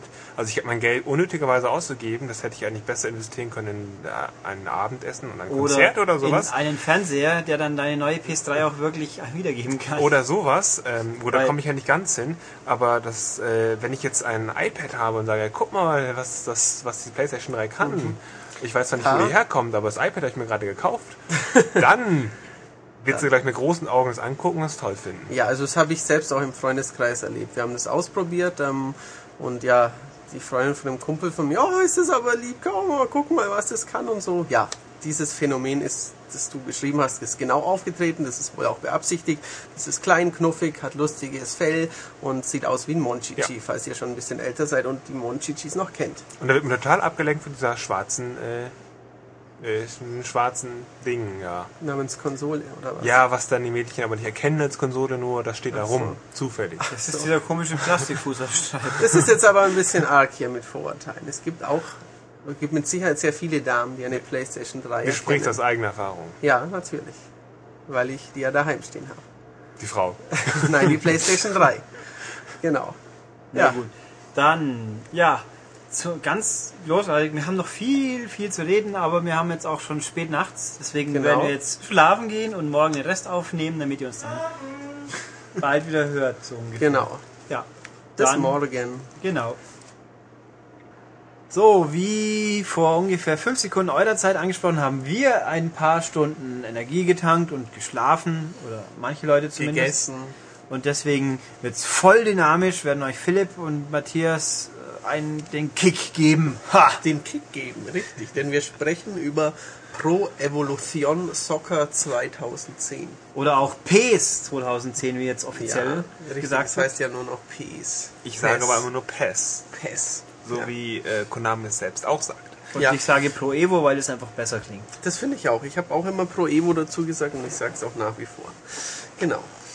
Ähm, das neue Pro Evo äh, ist sehr gut geworden, sagt äh, auch schon der letzte Test im Heft. Und ähm, jetzt kommt es in den Handel. Und äh, ja, jetzt sprechen wir nochmal im Podcast darüber. Philipp, du bist der Haupttester. Du hast das Ding jahrelang gespielt. Sag mal Äh, was dazu. Ja.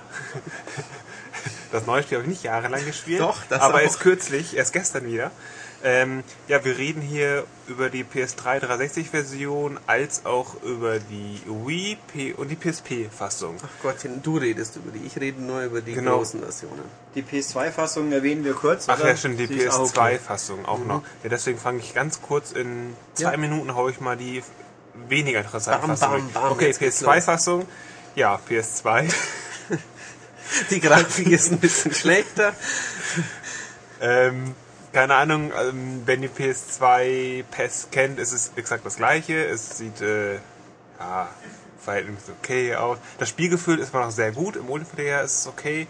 Äh, Lizenzen sind die gleichen wie die großen Versionen auch. Also keine deutschen Mannschaften. Und ja, die, die großen Neuerungen, die die äh, PS3 360-Version haben, gibt es im PS2 nicht. Auch P genau, und PSP auch nicht. PSP ist auch so das gleiche Spiel wie seit drei Jahren eigentlich. Ähm, Auch im alten Design oder haben sie da auch diese neuen Menüdesigns übernommen? ja, das Hauptmenü ist das gleiche, aber die tollen Zusatzfeatures und sonst was gibt's nicht. Aktuell neu ist eben die UEFA Champions League, die jetzt eben auch auf PSP und PS2 zu spielen ist, aber auch da, ja, fehlen etliche Mannschaften. Spielgefühl ist super, ansonsten nichts Neues. Äh, das gleiche kann ich fast sagen zur Wii-Version, die mittlerweile ähm, in der dritten äh, Revision sehr viele Spielmodi hat und auch einen exklusiven, diesen, ähm, wie heißt denn der noch? Ich habe es nicht gespielt bis dato. Du hattest es mal getestet. Ja, ja, vor, vor zwei Jahren habe ich das erste Wii Pro Evo getestet. Also es geht darum, dass man so einen Dorfverein hat und den pimpt man auf und äh, so, dann wird er okay. so ein Weltklasse-Verein. Das Ah, gibt's verstehe, nur auf richtig. der Wii-Version. Ansonsten alles gleich. Ähm, die Steuerung mit äh, Nunchuck und Remote, ähm, ja, Funktioniert die gut. funktioniert immer noch sehr gut. Problem in der Deckung. Also Verteidigung ist einfach schwieriger. Richtig, weil die irgendwie, ähm, man, die laufen einem weg, man kann die Spieler nur indirekt in der Verteidigung steuern. Ansonsten ist es auch ein angenehm anderes Spielgefühl, weil man exakt punktgenau passen kann. Genau, es ist das beste Passen, das es je in einem Fußballspiel gegeben hat. Genau, Also, das kann man ehrlich sagen. Deswegen ist das Offensivspiel hervorragend Ja. sozusagen. Ja. das kann man auch im Classic Controller spielen, dann geht einem aber natürlich äh, der, der Gag verloren, sag Ja. ich mal. Richtig. Und ähm, ja, es kommt zum ersten Mal im Herbst raus. Also das Wii Pro Evo. Genau, das Die kommt kamen ja immer viel, viel später Stimmt, raus. das haben wir eigentlich vorgezogen, Ulrich. Egal, das kommt, äh, die Wii-Version kommt am 19. November erst und die PSP und PS2-Fassung erst am 5. November. Aber egal, wir nehmen es jetzt einfach mit. Ähm, genau, es gab sonst mal im März, jetzt gibt es es schon im November, also erst ein halbes Jahr her. Diejenigen, die das im letzten, also die es in diesem Jahr gekauft haben, das 2009er, sollten sich da nochmal stark überlegen, was echt nur optimiert ist, wie es so schön heißt. mit Nicht neuen. Transfers halt drin und sowas. Genau, aber, ja. aber ähm, Ja. ja, aber lass uns noch mal über PS3 360-Version reden, Genau. die den großen Sprung gemacht haben, Ja, im Vergleich zur Preview-Version zumindest. ja, das ist richtig. Ähm, Philipp hatte es schon eine Zeit lang vor mir gespielt, eine Preview-Version, und war damals in großer Sorge, weil ähm, im Zuge der wir machen es jetzt realistischer und wir machen es äh, in diesem Jahr langsamer, waren die Spieler allzu träge und haben nur sehr, sehr, sehr, sehr langsam auf äh, Joypad-Eingaben reagiert. Ähm, so Genau, das, das, das sah dann so aus. Ich Ja. hab den Ball, ich schieße, warte zwei Sekunden, er macht nichts, der Ball ist weg.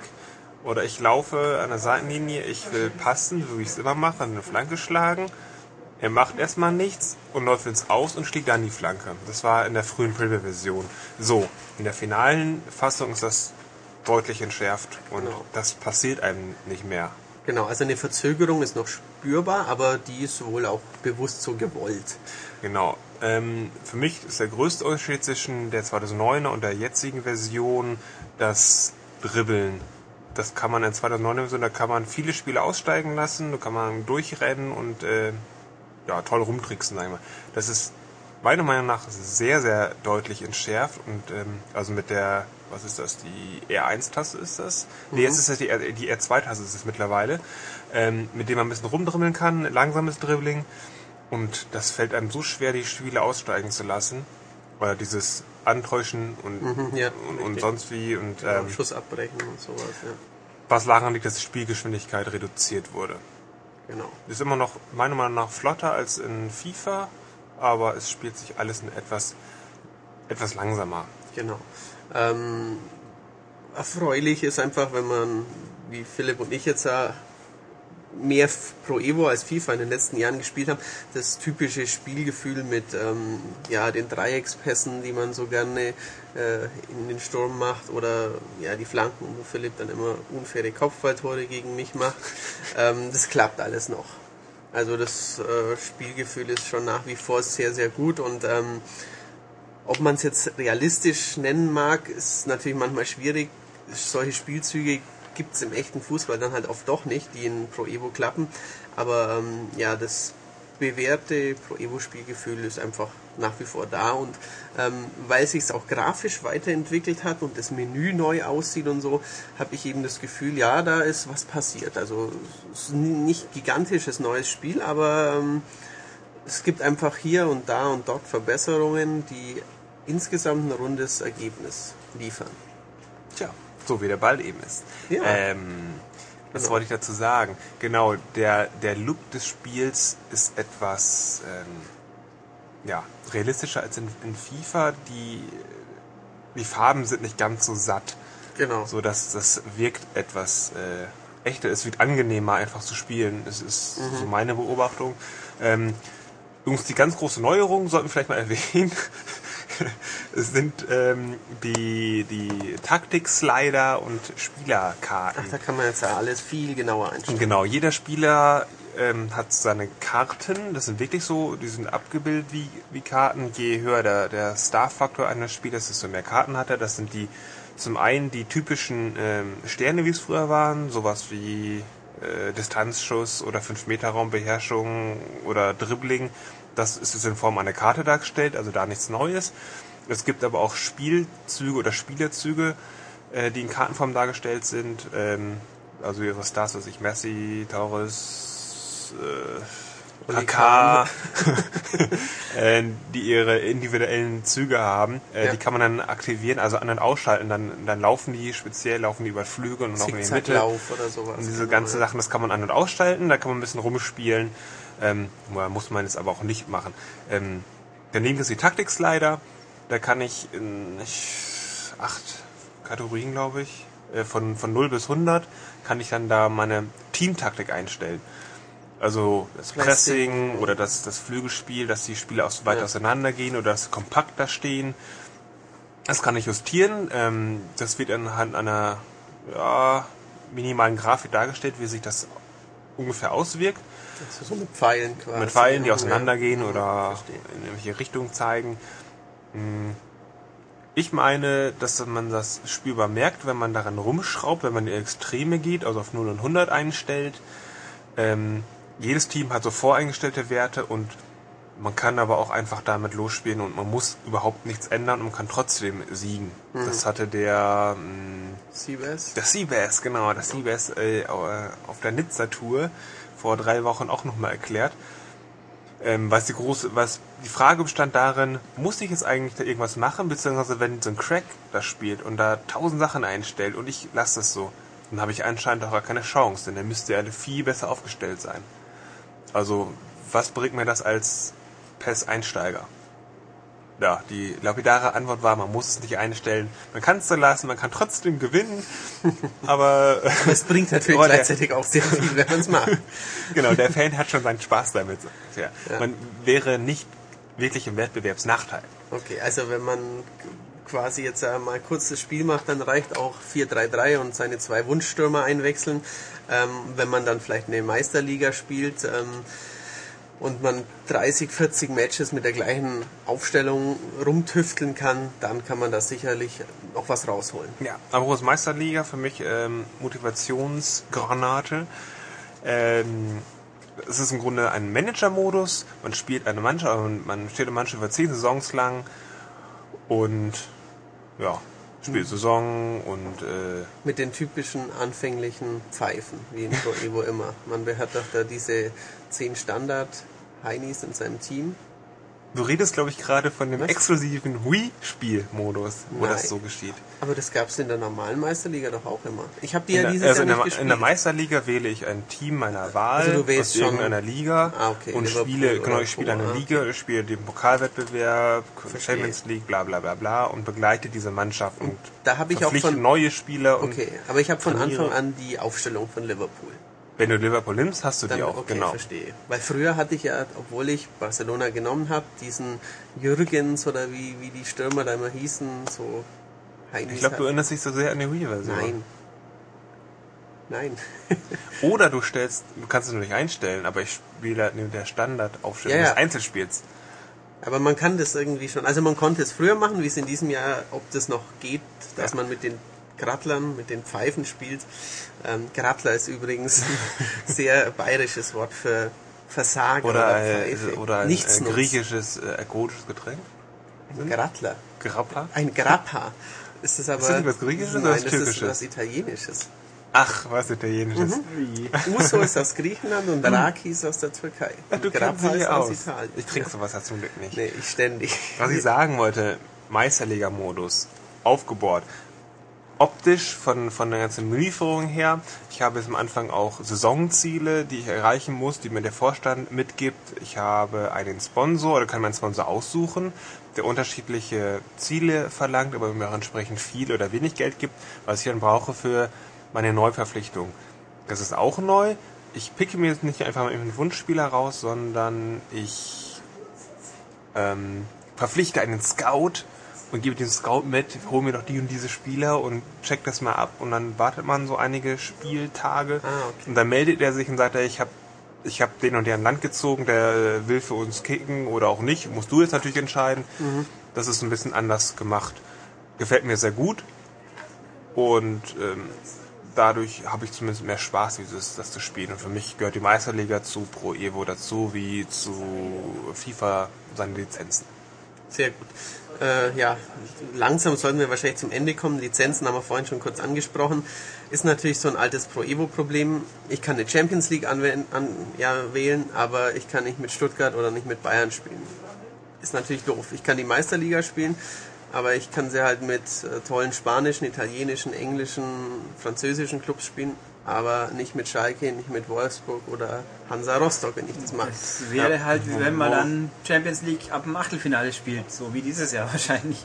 Wo keine deutsche Mannschaft dabei sein Ja, wird. das kann gut sein. Ja, da drücke ich doch die Daumen, dass Bayern rausfliegt. Ja, An dieser Stelle hier. du bist ein Landesverräter einfach. Ich mag nur den FC Bayern München nicht und schließe mich da den toten Hosen an. Ach Gott. Genau. Ja, Na gut. also Pro Evo Klasse in dem Jahr auf Augenhöhe mit FIFA. Ähm, der eine mag das ein bisschen lieber, der andere das. Hier gibt's Vorteile, da Nachteile. Hervorragendes Fußballspiel in diesem Jahr. Ist es äh, mit übrigens einer neuartigen Elfmetersteuerung, die sehr gewöhnungsbedürftig ist. Und Gewöhnungsbedürftig ist ein schönes Wort. Das würde jetzt der Personalchef reinschreiben, wenn er nicht sagen will, dass er es blöd findet. ja, ich finde es total blöd. Ähm, ja, der, ganz kurz noch, der Schusswinkel ist abhängig von der Stickneigung. Das Problem ist das Timing und das wird im Spiel eigentlich nicht erklärt und es wird auch in der Anleitung nicht erklärt. Es orientiert sich leicht an, an dieser FIFA-Steuerung. Also ich, ich zeige nicht mehr in irgendeine linke Ecke und drücke auf Schießen und dann schießt er schon irgendwie dahin, sondern ich muss erst anlaufen und während des Anlaufens ganz leicht den Stick in irgendeine Richtung bewegen und dann, wenn ich Glück habe, schießt es auch ins Eck, ansonsten haut ihr eigentlich regelmäßig drüber. Es ist meiner Meinung nach sehr in, ja, sensibel, man muss aufpassen. Im Übrigen, während des Spiels ist ein Elfmeter nicht mehr wie man es kennt, ähm, man sieht diesen Kasten, Ja? sondern, also von vorne, sondern so seitlich, wie, wie es normal in der Spielansicht ist. Okay, verstehe. Auch komisch. Okay. Ähm, ja, das mit dem Stick ist natürlich verlangt viel Feingefühl. Es ist ja, passen kann man ja auch immer mit Stick schon seit Jahren eben, mit, indem man den rechten Stick klickt. Genau. Diese freien Pässe quasi, aber da braucht man auch ganz viel Übung, bis man das irgendwann kann. Und das ist beim Elfmeter diesmal Ja, wohl auch das, so. das, das Blöde ist, das Elfmeterschießen wird einfach nicht erklärt. ja, okay. Und ich weiß es nicht, wann ich was drücken muss. Und jeder passgewohnte Spieler Vielleicht- macht es einfach falsch, weil er es Vielleicht nicht wird es ja in der Anleitung erklärt, die wir als Tester natürlich nicht zur Verfügung haben. Ja. Das- Ich meine nicht, zumindest in der Anleitung im Spiel, die Ja, ja, wird soll- auch nicht es erklärt. ich sagt schon. drück das und drück das. Verstehe und schon. Toll. Naja. Ja, Ändert nichts daran. Gut. ja genau. Ach, der Ulrich ist auch noch Ja, da. ich bin schon noch da. Ich wache auch wieder langsam auf. Gut, dann, ja, also Fußball weg. Gehen wir zum wichtigsten Spiel der Woche. Vielleicht. Ja. Viele Leute. Ähm, ganz kurz fällt mir dazu ein, zu Pro Evo. Oh Mann. On Online-Modus im Übrigen. Ja. Man muss sich mittlerweile. Die gibt's ähm. Ja, die gibt es, die funktionieren auch, aber man muss sich mittlerweile ähm, drei IDs zulegen. Also Konami-ID, Spiel-ID und nochmal Netz-ID, bla. Ähm, Okay, wenn man es aber geschafft hat, dann funktioniert's. okay. Sehr gut.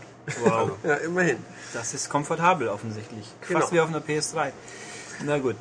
Ähm, ja, jedenfalls das wohl vielleicht oder doch wichtigste Ja, Spiel diese Woche für viele Leute, nämlich Forza Motorsport 3.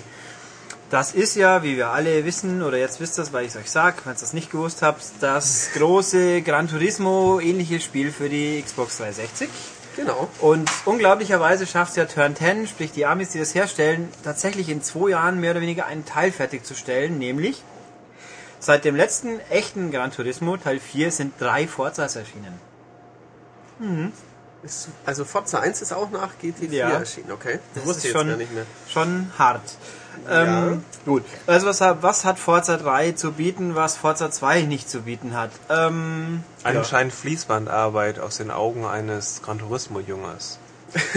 Das ist nicht ganz falsch. Nicht, dass Gran Turismo 5 so viele neue Strecken bieten wird, höchstwahrscheinlich. Ähm, nee, also Forza es ist halt so ein realistisches Rennspiel. Das ist das Hauptziel. Ich glaube, Dan Greenwald, Matthias war ja mal dort. Ja, ich war vor zwei Monaten äh, ja, Genau. bei den Leuten vor Dan Ort. Greenwald ist ja ein Freund großer Worte, würde ich mal so behaupten. Der hat sich auf der E3 ein bisschen weit aus dem Fenster gelehnt, als er meinte, ja, wir hier, die geilen Typen, machen das definitive Rennspiel dieser Generation. Ja, ähm, also es sind ungefähr 400 Autos von, ich habe vergessen, 50, 60 Hersteller. Also es ist nicht viel dabei, nicht dabei, was man vermissen würde, Nein. denke ich. Oldies sind relativ knapp halten, dafür hat man diese Supersportwegen und GT-Rennwegen sind ziemlich viele drin. Also Gran Turismo hat halt da ein bisschen, vielleicht mal hier ein Elektroauto dort oder eine alte NT mehr. Ähm, da hat Gran Turismo ein bisschen mehr, ja, Also 120 Nissans Spektrum. findet man in Forza 3 nicht. das ist richtig. Also wichtig, aber ja, also ich würde mal sagen, für die allermeisten Leute sind genug Ja, Autos drin, sagen wir es einfach so. Klar. Dann gibt's 102 Strecken. 102 Strecken ist schön, hört sich auch nach viel an. Es sind auch relativ viele, aber es sind ungefähr, ich glaube, es sind 22 Standorte und freundlicherweise zählen die natürlich sämtliche Rückwärts- und Teilstücke Genau. äh, mit. Also- Also, sprich, die Nordschleife sind schon mal, glaube ich, acht Teile, dann, ich glaube, die, wie heißt sie, Fujimi Kaido Strecke, das sind, gleich zwölf. Also, wenn man, wenn man in dieser Logik zählen würde, käme bei Gran Turismo auch auf ein paar mehr noch. Also aber es sind schon sehr viele Strecken, aber wenn man jetzt, äh, keine Ahnung, 50, 60 echte Strecken nimmt, dann Ja. stimmt's eher und es sind immer noch mehr also als genug. es, es ist auch, es sind auch genug neue tatsächlich dabei. Also man hat mehr, ich glaube fast bis auf eine alle aus Forza 2 wieder dabei. Dann die Teststrecke gibt's als Download-Code. Die ist Super. also auch wieder Für alle, die die vermisst haben, nachdem Ja, sie so ungefähr. etwas lieb gewonnen Ähm, haben. Es, äh, Fantasiestrecken gibt's also ein paar neue. Also was auf jeden Fall echt ist, Positano und Amalfi. Das sind hübsche Küstenstrecken mit vielen Kurven und viel Berg. Positano ist glaube ich auch 12 Kilometer lang. Das ist ganz cool.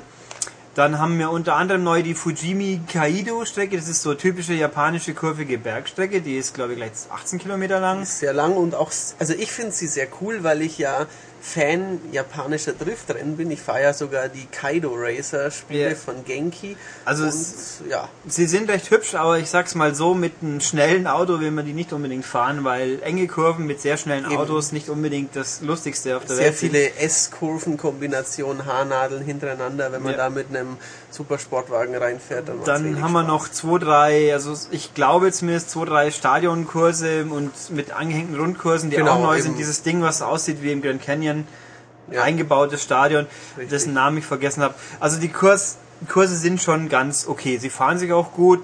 Wie gesagt, die echten Kurse sind auch alle ganz schick zum Fahren, aber ja, gehen wir mal gleich die Grafik an.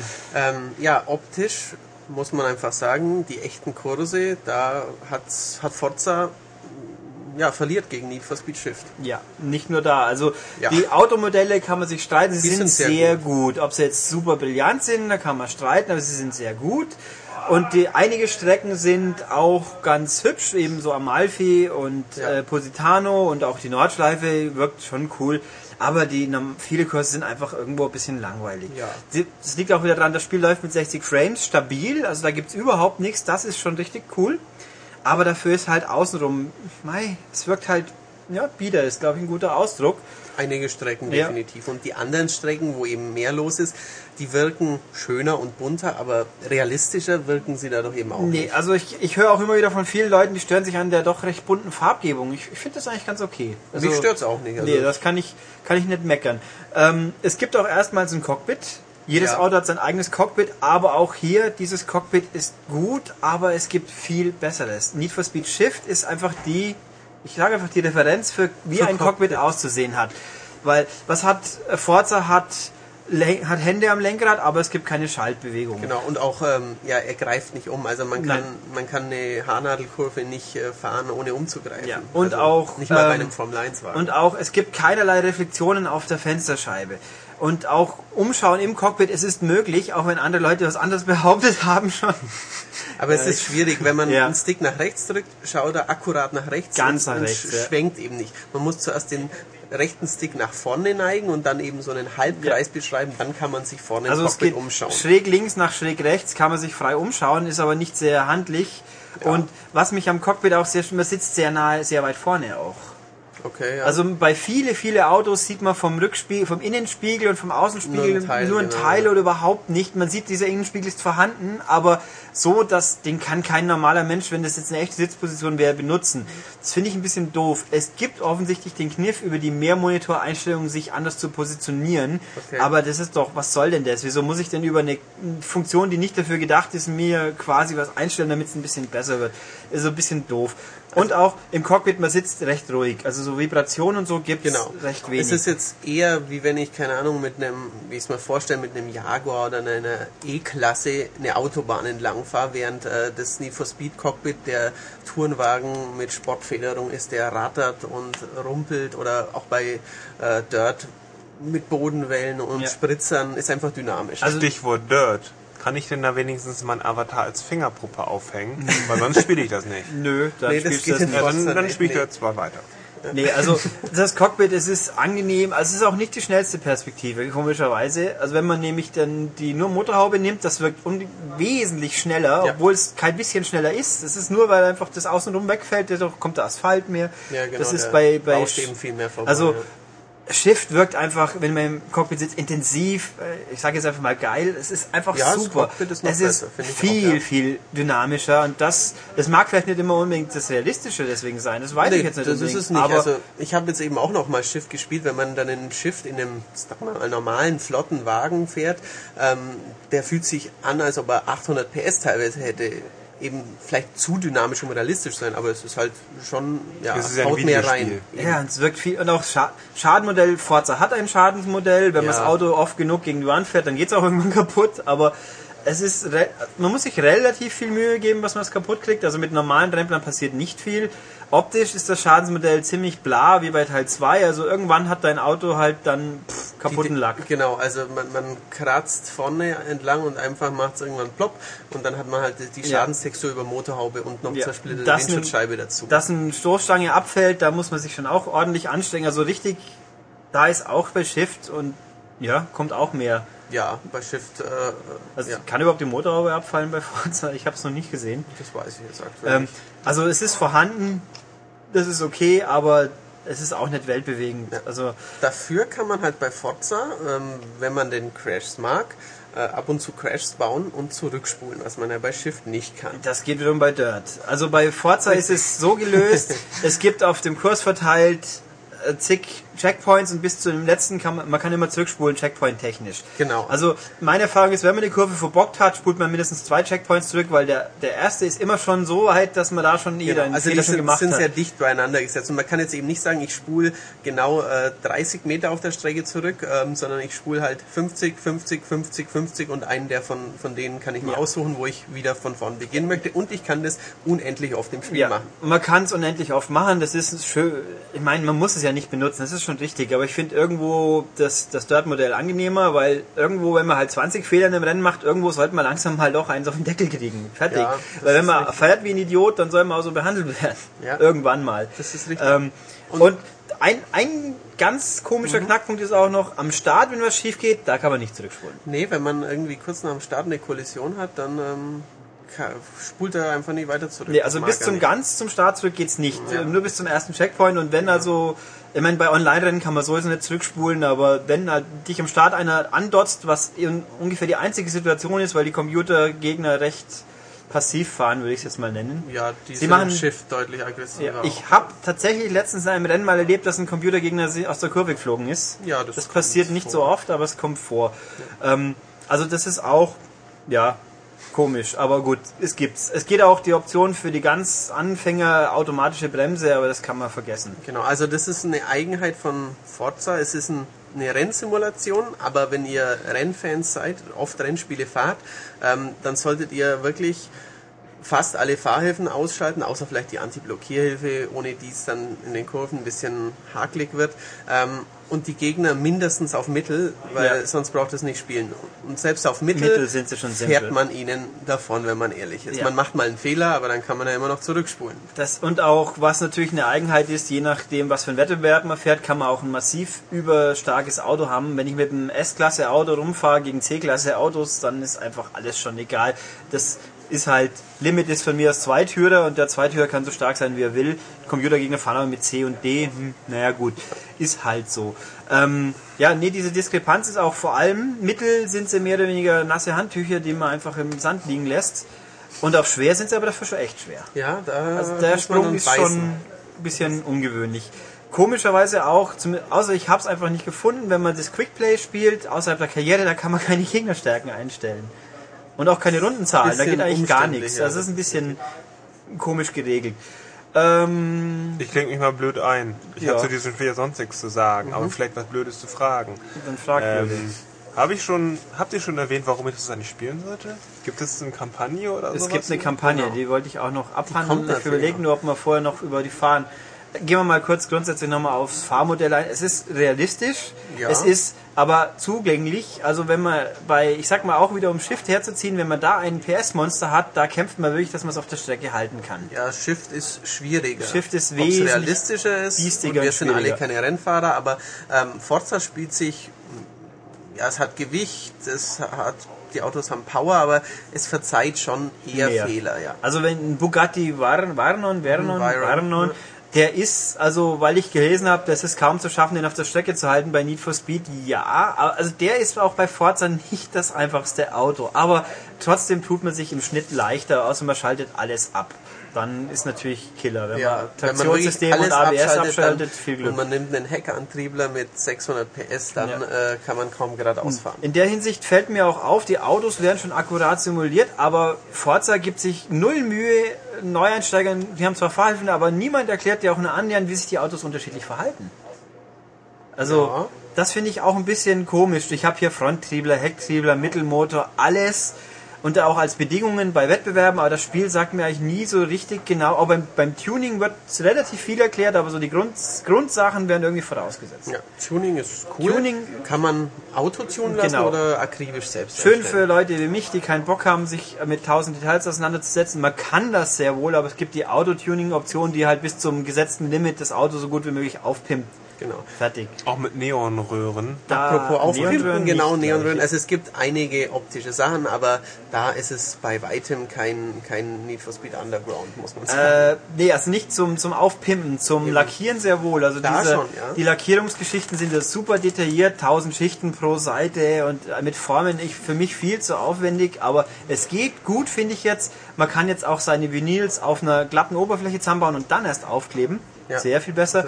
Und auch Commu Online-Community geht Veneers kenne ich aus dem Zahn-Mundbereich. Vinyl. Vinyls, wie die Vinyls. Schallplatte, Vinyl. Die Dinger, die man auf den Lack klebt. Ja. Vinyl. Ja. Äh, online, sehr schön. Online geht halt wieder wie immer Rennen mit acht Leuten, super. Und auch der Marktplatz ist massiv ausgebaut. Man verkauft nicht mehr nur Autos, man kann jetzt auch Tuning-Setups verkaufen, Lackierung, einzelne Vinylgruppen, alles, ja, eine ja. Komplettlackierung. Also Vinylgruppen kann man auf jedes Auto pappen, Vinylgruppen nur auf das entsprechende Auto. Da geht sehr viel, sehr gut. Für Bastler ein Traum, ja. würde ich sagen. Äh, man kann auch verschenken. Hui. Ja. Und das Einzige, was mich ein bisschen gestört hat, man sieht jetzt, glaube ich, außer ich habe es wieder übersehen, will ich nie ausschließen, ähm, dass man nicht mehr sieht, ob eine Lackierung jetzt geschlossen ist oder nicht. Beim alten hat man gesehen, ich kaufe dieses Auto, ich kann die Lackierung weiterverwenden oder nicht. Das sieht man jetzt, glaube ich, erst, wenn man es gekauft hat. Okay. Äh, Karrieremodus.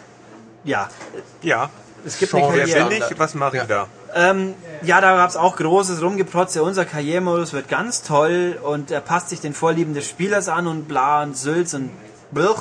Also in, in der Praxis ein bisschen. Ja. Also meistens läuft so ab, du hast jede Woche Auswahl zwischen drei Wettbewerben, die sich reduzieren auf fahr mit dem gleichen Auto einen neuen Wettbewerb, fahr einfach mal ein anderes Auto oder lerne neue Strecken kennen. Lerne neue Strecken kennen ist natürlich nur endlich oft zu nutzen, weil irgendwann hat man sie alle gefahren. Ja. Aber das sind halt die Geschichten. Und Wettbewerbe gibt, sind halt üblicher drei bis fünf Rennen. Es gibt Drag-Wettbewerbe, Dragster-Rennen, die man aber in meiner Karriere in vier Laufjahren, also achievement-technisch soll man sechs Jahre spielen. Ob es dann noch weitergeht, weiß ich nicht, so weit bin ich noch nicht gekommen. Ähm, mir in den ersten vier Jahren, ich habe noch nicht einmal ein Dragster-Rennen angeboten bekommen. Ich habe sie mal so probiert, weil man sie auch einzeln anwählen kann, sind langweilig, vergesst das. Ähm, Einfach Ja. so, vor allem wenn man mit Automatik-Gangschaltung fährt. Ohne, ohne ist es vielleicht ein bisschen spannender, aber auch da war Need for Speed waren die dynamischer Ja, mit vor, Vorburnen, um die Reifen anzuheizen und so Quatsch. Ja, ähm, Alles coole. die, ja, Es gibt auch Driftrennen, die aber per se spezialisiert nur online passieren. Das ist ein bisschen merkwürdig, Mhm. Okay. aber Driftpunkte gibt's. okay. Ähm, ja, es ist ein gut funktionierender Standard-Karrieremodus, bei dem man ab und zu Autos geschenkt bekommt, dann halt Kohle Ja, verdient, ganz normal. Genau. Es ist einfach ein bisschen bieder. Er ist ziemlich bieder eigentlich. Also ich habe ihn länger gespielt als Matthias, dann Ja. werde ich den jetzt auch ein bisschen auswalzen. Also sag mir noch mal, also ich bin jetzt ein No-Name-Typ, also der wird Ein auch gar nicht erwähnt und da gibt es auch niemanden. Nein, du Es bist gibt jetzt auch keinen tollen Wettbewerb, der angepreist Nein, mit es gibt tollen zwar- du hast keine Person, die irgendwie Nein, die, Karriere macht. die, Com Nein, die Computergegner haben zwar eine gewisse Persönlichkeit, die erwähnt wird, nicht, dass er einem auffallen würde auf der Ja. Strecke. Man kann auch einen Computerfahrer für sich fahren lassen, aber ich, also, ich habe es nicht probiert, ich gebe es zu. Beim alten war das in Echtzeit und der hat dann 80% des Preisgelds mitgenommen, also vergiss es. Ähm, Ja, Das war doch in dem einen Codemasters Rennspiel immer so, so gut mit der Karriere, dass man dann einen echten Fahrer hat und äh, bei Codemasters, war es nicht bei Juiced? Ja, bei Juice gab es es auch, aber nee, ich meine schon bei den Vorgängern. Weiß ich jetzt ehrlich gesagt. weiß Bei. Grid, richtig, bei Grid war es ganz gut gelöst. Ähm, das geht also auch, aber ist unwichtig, sag ich Ja. mal. Nee, der Punkt ist, man steigt, mit jedem Rennen kriegt man Erfahrung und Geld. Vom Geld kann man Zeug kaufen, von Erfahrung steigt man Level. Bei jedem Level kriegt man Autos geschenkt. Wichtig auch, äh, das sagt einem vorher nicht, was man geschenkt bekommt. Man kriegt aber sehr, sehr teure Autos geschenkt. Also diesen Bugatti und den Ferrari FXX habe ich geschenkt bekommen. Die kosten normalerweise über Millionen. Wer die vorher gekauft hat, der ärgert sich vielleicht drüber. Gibt's auch Porsche? Porsche Ja. gibt's auch, ja. Auch Ruf ist, glaube ich, wieder. Nee, Ruf oder? ist glaube ich nicht drin, aber dabei. echte Porsche, glaube ich. Ähm, Volkswagen? Volkswagen Ja, gibt's es gibt sogar auch. den Rabbit 1, also den so. äh, Golf 1 aus Richtig, Amerika. äh, super. Und, also Autos sind schon okay. Ähm, was mir wieder aufstößt, ist diese Rennen. Die Karriere fängt interessant an und relativ flott und dann wird sie mit, mit jedem Jahr wird sie zäher. Im ersten Jahr fährt man, also man fährt unter der Woche in die Meisterschaft und im Laufe der Monate am Wochenende in die große Meisterschaft. Das sind erst fünf Rennen, dann sieben, dann neun, dann elf. Gerne auch relativ die gleichen Kurse. Also Le Mans fährt man wirklich öfters. Das, Ähm, das erste Jahr der Karriere dauert eineinhalb Stunden. ja, und das vierte Jahr dauert schon mal so zehn Stunden oder so. Und die Rennen werden auch immer länger. Ich weiß nicht, ich finde jetzt nicht, dass ein Rennen spannender wird, bloß weil es acht Runden statt vier sind. Dann gibt es auch die Marathonrennen, die habe ich noch nicht gehabt. Die sind mir auch noch nicht angeboten worden. Man kann, es gibt insgesamt 220 Wettbewerbe. Die wird man nicht alle spielen während der normalen Karriere, kann man aber parallel anwählen. ja, stimmt. Man wenn kann man ja die so passenden Autos hat. quasi große Übersicht anschalten, Ja. wo man dann die Rennen wählen kann. Also das ist zäh. Also wer sich alleine damit beschäftigen will, lange, der kann das. Also hoch, hochgerechnet würde ich sagen, Karriere komplett einfach mal alle äh, dauert 120 Stunden, glaube ich. Also wer dieses Achievement dann hat, der hat echt sehr viel Zeit gehabt. Ja, richtig. Und ja, Da kann man besser zehnmal die Meisterliga im Pro Evo spielen. also ich sag mal so, wer den Eindruck hatte, bei Colin McRae zieht sich die bei Dirt 2 zieht sich die Karriere am Schluss, das letzte Drittel, der soll erstmal Forza spielen. Ganz ehrlich. Ähm, ich habe den Eindruck, kann man noch irgendwas zu sagen? Was Ich habe eine? Frage Ja, jetzt mal hier so. Ähm, was bietet mir das an, wenn ich jetzt so ein bisschen Action haben will? Habe ich jetzt, kann ich jetzt nachts fahren oder Nee. gewittert das auch mal oder schneit es vielleicht Nein, sogar Also oder das Wort äh, Action ist bei Forza nicht. Nicht Forza wirklich ist passend, ja. edel. Edel. okay. Forza, wenn man böse ist, ist es vielleicht teilweise ein bisschen steril. Ja. Es ist edel, es ist nobel, es ist ruhig. Art, es kommt so, so ein bisschen artstylig kommt's Ja. rüber. Ich bin irgendwie edel und cool, aber nicht sehr warm. Nicht feurig. Nee, feurig Need ist Speed ist genau. feurig, genau. Okay. Das ist Ja. Ähm, Und- oder dort ist schmutzig. Ja. Ich überlege gerade, was mir noch, was mir noch ein, es gab viele, es sind auch, trotz allem Stil und Edelheit hat Forza an allen Ecken immer wieder mal so Sachen, die ein bisschen, wo man sich fragt, wieso und weshalb. Kürzen Aber- die deutschen Sachen im Menü mal Oh, wieder recht ja, gerne ab. das Das ist ein bekanntes Problem. Und auch online ist so, also online funktioniert super, was mich sehr freut als Spiel, alter Xbox Live-Spieler. Jetzt gibt es die Option, Rennen privat zu schalten, aber die Freunde müssen nicht voranklopfen. So wie bei Gotham 2. In ein privates Match kann man aus dem Menü direkt einsteigen, wenn man, wenn man Freund von einem Mitspieler ist. Diese Option gibt es jetzt endlich wieder. Das fehlt bei vielen, vielen 360-Spielen, was mich immer tierisch genervt hat, weil erst muss ich den anklopfen, dann kann er mir reinlassen. Nervig. Das geht hier. Das ist sehr fein. Aber die irgendwie, wir haben nicht gefunden, ein öffentliches Match habe ich nicht gefunden auszurichten. Da gibt es nur Suche in Quick Race und wenn halt kein Star ist, dann kann man was einstellen. Ähm, die Autoauswahl geht im, ist immer per Default über die Hersteller, also nicht, dass er sagt, ich zeige mir jetzt erstmal alle S-Autos an oder D-Autos, das muss man per Menü wiederum auswählen, das geht alles, aber es ist halt nicht ultra handlich. Ähm, 1000 Setups und fällt mir jetzt noch was? Ja. Wahrscheinlich ist, ist noch das Spiel denn jetzt eigentlich der erhoffte Gran Turismo Das Killer? ist schwer zu sagen, weil mir Gran Turismo 5 noch nicht Eben. gespielt Schauen wir mal, was Gran Turismo Ähm, bietet. Oder sagen wir mal so, ist Forza 3 das beste Rennspiel in diesem Jahr? Äh, wenn jetzt man, doch schon einiges. das, wenn man super Luxus Sim Rennspiel fahren will, wahrscheinlich. Ich finde, dass andere dynamischer und cooler sind.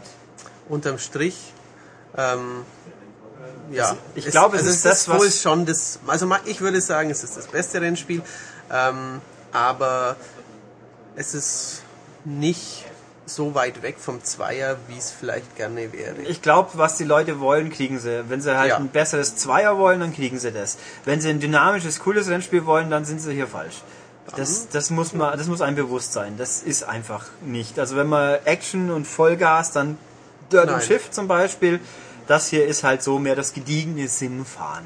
Sag ich Genau. jetzt mal. Was aber halt auch wenigstens den Bogen schafft, im Gegensatz zu Race Pro zum Beispiel, was halt einfach ne, nicht attraktiv war, sag ich mal, so gut es auch ja. sein mag. Aber Forza ist auch für, für Nicht-Sim-Köpfe spielbar. Ja, ja, vernünftig. klar, das schon. Aber, mei, also ich sag mal, Gran Turismo 5, ähm, von allem, was versprochen worden ist, ich sag mal, wenn sie das wirklich hinkriegen und nicht wie bei der PSP die Karriere vergessen, dann hat es eine Chance, besser zu sein. Ja. Eine ordentliche. Aber das sind auch wieder alles lauter Abers und Voraussetzungen. Also Gran Turismo 5 muss erstmal so viel bieten wie Forza, hat aber gut die Chance, mehr zu bieten, weil alleine die Stadtstrecken, die finde ich schon mal sind Ja. letzten Endes spannender. Also Forza hat uns ähm, nicht positiv überrascht, aber auch keineswegs enttäuscht. Das ist ein hervorragendes Rennspiel.